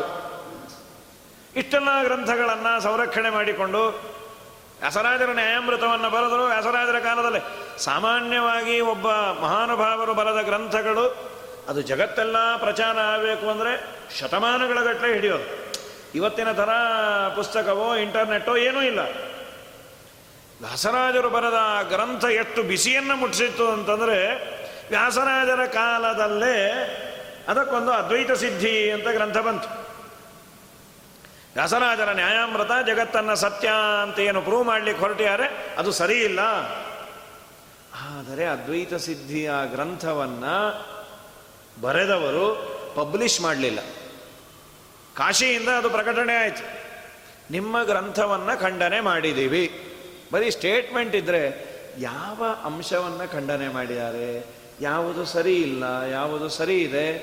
ವ್ಯಾಸರಾಜರ ಇಳಿ ವಯಸ್ಸು. ಖಂಡನೆ ಆಗಿದೆ ಅಂತ ಸುದ್ದಿ ಗೊತ್ತಾಗಿದೆ. ಏನು ಮಾಡೋದು? ಆಗ ತರಂಗಿಣಿ ರಾಮಾಚಾರ್ಯರು, ತರಂಗಿಣಿ ವ್ಯಾಸರಾಮಾಚಾರ್ಯರು ಮುಂದೆ ಅದಕ್ಕೆ ಕಂಟಕೋದ್ಧಾರ, ನ್ಯಾಯಮೃತ ತರಂಗಿಣಿ ಅಂತ ಎರಡು ಆನಂದ ಭಟ್ಟಾರಕರು ಇಬ್ಬರನ್ನು ಕೊಟ್ಟು ಕಳಿಸಿ ಅವರು ಕಾಶಿಯಲ್ಲಿ ಹೋಗಿ ಅಧ್ಯಯನ ಮಾಡಿದ್ದು. ಏನು ಅಧ್ಯಯನದ ಕ್ರಮ ಅವ್ರದ್ದು ಅಂದರೆ, ನೀವು ನಾವು ವ್ಯಾಸರಾಜರ ಅನುಯಾಯಿಗಳು, ರಘುತ್ತಮರ ಅನುಯಾಯಿಗಳು ಅಂತ ಹೇಳಬೇಡ್ರಿ. ನಿಮ್ಮ ಶಿಷ್ಯರಾಗಿ ನಾವು ಬಂದಿದ್ದೀವಿ ಅಂತ ಹೇಳ್ರಿ. ಯಾಕೆಂದರೆ ಕ್ರೋಢಪತ್ರಗಳು ರಹಸ್ಯವಾದದ್ದದು. ತಮಗೆ ವಿಶ್ವಾಸ ಬಂದರೆ ಮಾತ್ರ ಪಾಠ ಹೇಳೋದು. ಇವರು ಒಳ್ಳೆ ಚುರುಕಾಗಿದ್ದದ್ದನ್ನು ನೋಡಿ ಇಂಥ ಶಿಷ್ಯರು ಸಿಕ್ಕಿದ್ರು ನಂಗೆ ತುಂಬ ಸಂತೋಷ. ನಾನೊಂದು ಗ್ರಂಥ ಬರೆದೇನೆ, ಪಾಠ ಹೇಳೋದ ಅಂದರು. ಅವಶ್ಯ ಹೇಳಿ ಸ್ವಾಮಿ ಅಂದರು. ಫಸ್ಟ್ ಕ್ಲಾಸ್ ಆಗಿ ಪಾಠವನ್ನೆಲ್ಲ ಹೇಳಿದ್ರೆ ಬೆಳಗ್ಗೆ ಪಾಠ ಕೇಳೋದು, ಸಾಯಂಕಾಲ ಬಂದು ಗಂಗೆಯಲ್ಲಿ ಮುಳುಗಿ ಆ ಪಾಠ ಕೇಳಿದ್ದರ ಪ್ರಾಯಶ್ಚಿತ್ತ ಅಂಥೇಳಿ ಗಂಗಾ ಸ್ನಾನ ಮಾಡಿ, ಆಗ ಅಡಿಗೆ ಮಾಡಿಕೊಂಡು ಭೋಜನ ಮಾಡಿ, ರಾತ್ರಿ ತುಪ್ಪದ ದೀಪದಲ್ಲಿ ಅವರು ಏನೇನು ಹೇಳಿದ್ರು ಎಲ್ಲವನ್ನು ಬರೆದು ಅದಕ್ಕೆ ಖಂಡನೆಯನ್ನು ಅವತ್ತಿಂದ ಅವತ್ತು ಬರಿಬೇಕು. ಏನು ದೀಕ್ಷೆ ಏನು ದೀಕ್ಷೆ ಅದು. ಎಲ್ಲ ಪಾಠ ಮುಗಿದ ಮೇಲೆ ಹೊಸ್ಲಾಸ ದ್ವಾದಶ ನಾಮ ಊರ್ಧ್ವಪುಂಡ್ರ ಎಲ್ಲ ಹಾಕ್ಕೊಂಡು ಬಂದಂತ. ಯಾರು ನೀವು ಅಂದರು? ಅದೇ ನಿಮ್ಮ ಶಿಷ್ಯರು. ಅಲ್ಲೋ ಇದೇ ಹೇಳ್ಬಿಟ್ನಲ್ಲ, ಹೌದು, ನಿಮಗೆ ನಾವು ಗುರುದಕ್ಷಿಣೆ ಕೊಡಬೇಕು, ತಗೊಳ್ರಿ ಅಂತ ಎರಡು ಗ್ರಂಥವನ್ನು, ನ್ಯಾಯಾಮೃತ ಕಂಠಗೋದ್ಧಾರ, ನ್ಯಾಯಾಮೃತ ತರಂಗಿಣಿ ಅಂತ ತಕ್ಷಣ ಅದನ್ನು ಖಂಡನೆ ಮಾಡಿ ಬಂದಂತಹ ಕಾಲ ಅಂತಹ ಪರಂಪರೆ ಇದು ಅಂಥೇಳಿ ಪವನ ಮತ ಅನ್ನೋದ ನಾನೆಂತ, ಏನು ನಾನು ಮಾಡಿದ್ದೀನಿ ಇವತ್ತು? ಒಂದು ವಾಯಸ್ತುತೆಯನ್ನು ಪಾರಾಯಣ ಮಾಡೋದಿಲ್ಲ. ಎಲ್ಲ ರ್ಯಾಷನಲ್ ರ್ಯಾಷನಲ್ ಅಂತ ಅವನು ಮಧ್ವಾಚಾರನ್ ಬೈತಾನೆ, ಬೈಲಿ ಬಿಡ್ರಿ ಪಾಪ, ಅವನು ತುಂಬ ಒಳ್ಳೆಯವನು. ಮಧ್ವಾಚಾರನ್ ಬೈದ್ರೆ ಬೈಕೊಳ್ಳಿ ಬಿಡ್ರಿ, ಅವ್ರಿಗಾಗತ್ತಾ? ನಿನ್ನ ತಲೆ ಇನ್ನೇನು ಅವನ ಹತ್ರ ನೀನು? ಬಾಂಧವ್ಯವನ್ನು. ಗುರುಗಳನ್ನು, ಹಿರಿಯರನ್ನ ನಿಂದೆ ಮಾಡೋದು ನೀನೇನು? ಪ್ರಾಚೀನ ಕಾಲದ ಥರ ಖಂಡನೆಯನ್ನು, ಜಯಪತ್ರವನ್ನು ಅದಾಗೋದಿಲ್ಲ ಇವತ್ತಿನ ಕಾಲದಲ್ಲಿ. ಆದರೆ ಶ್ರೀಮದಾಚಾರ್ಯರನ್ನ, ಗುರುಗಳನ್ನ, ಹಿರಿಯರನ್ನ, ನಮ್ಮ ಪರಂಪರೆಯನ್ನ ಬೈದೋನ ಜೊತೆ ಸ್ನೇಹ ಏನು? ಬೇಡ ಬೇಡ, ನಿನ್ನ ಸಹವಾಸವೇ ಬೇಡ. ನಿನ್ನ ಮುಖವನ್ನು ನೋಡೋದು ಸ್ನಾನ ಮಾಡಬೇಕು, ಹೋಗಿ. ಅಂತಾನಾದರೂ ದೀಕ್ಷೆ ಇಟ್ಟು ಅಂತರ್ದೀಕ್ಷೆ ಏನಾದ್ರು? ಒಳಗೂ ದೀಕ್ಷೆ ಇಲ್ಲ ಅಂದ್ರೆ ಏನು? ಅದನ್ನಂತಾರೆ ಪವ, ಪವನ ಮತ ಅನುಗ ನಾನೆಂತ. ಇಂಥ ಪರಂಪರೆಯಲ್ಲಿ ಬಂದವರು ಒಬ್ಬರಿಗಿನ್ನ ಒಬ್ಬರು ಗ್ರಂಥಗಳನ್ನು ರಚನೆ ಮಾಡಿ, ದಸರಾಜರು ಅರ್ಧವನ್ನು ಬರೆದರು. ಇನ್ನರ್ಧ ಶೇಷಚಂದ್ರಿಕಾಚಾರ್ಯರಿಗೆ ಹೇಳೋದು. ದಸರಾಜರ ಗ್ರಂಥವನ್ನು ಮುಗಿಸೋದು, ಅದನ್ನು ಮುಂದುವರೆಸೋದು ಅಂದರೆ ಎಂಥ ತಾಕತ್ತು ಬೇಕು ಅವರಂತಾರೆ? ವ್ಯಾಸರಾಜರೇ ನಮ್ಮಲ್ಲಿ ಕೂತು ಬರೆಸಿದ್ರು ಅದಕ್ಕೆ ಮುಗಿದಿದೆ. ನಮ್ಮ ಯೋಗ್ಯತಾ ಅಲ್ಲ. ಶೇಷ ಚಂದ್ರಿಕಾಚಾರ್ಯರು ಎಂಚಂತ ಅವರು ಬಂದದ್ದು?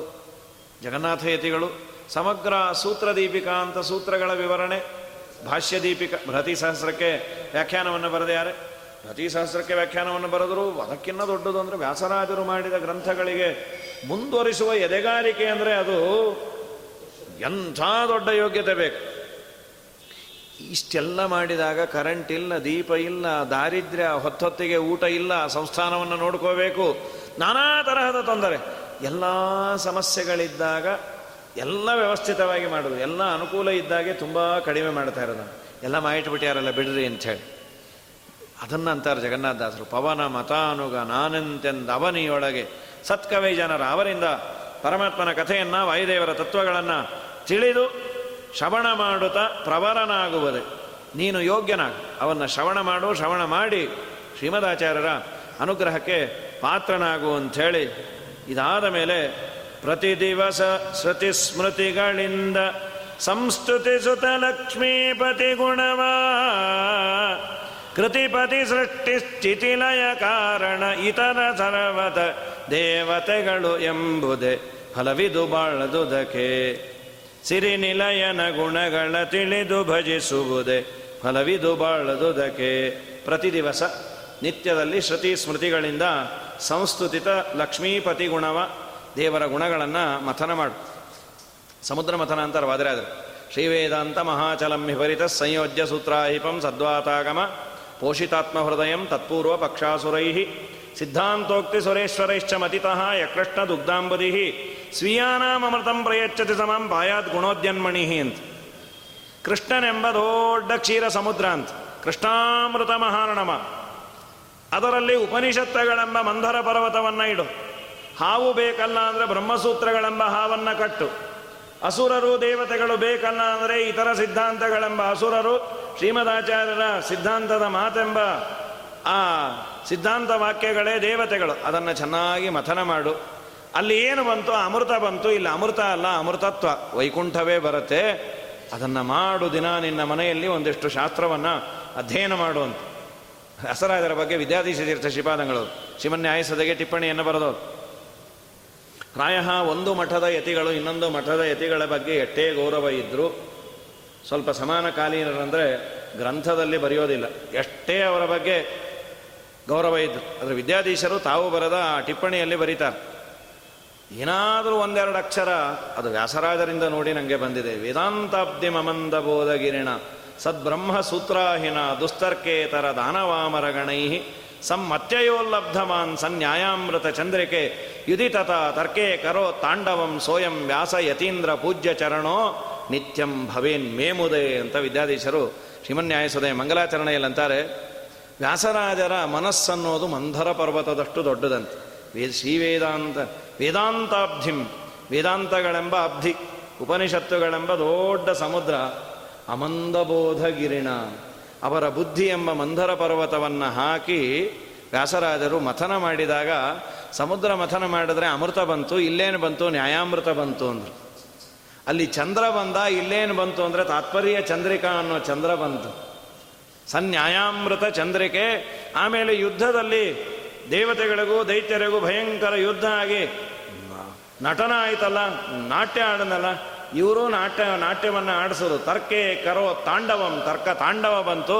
ಅಂಥ ವ್ಯಾಸತೀರ್ಥರು ನನ್ನ ಮೇಲೆ ಕರುಣಾಮೃತವನ್ನು ಹರಸಲಿ ಅಂತ ವಿದ್ಯಾಧೀಶ ತೀರ್ಥ ಶ್ರೀಪಾದಂಗಳವರು ಕೊಂಡಾಡ್ತಾರೆ.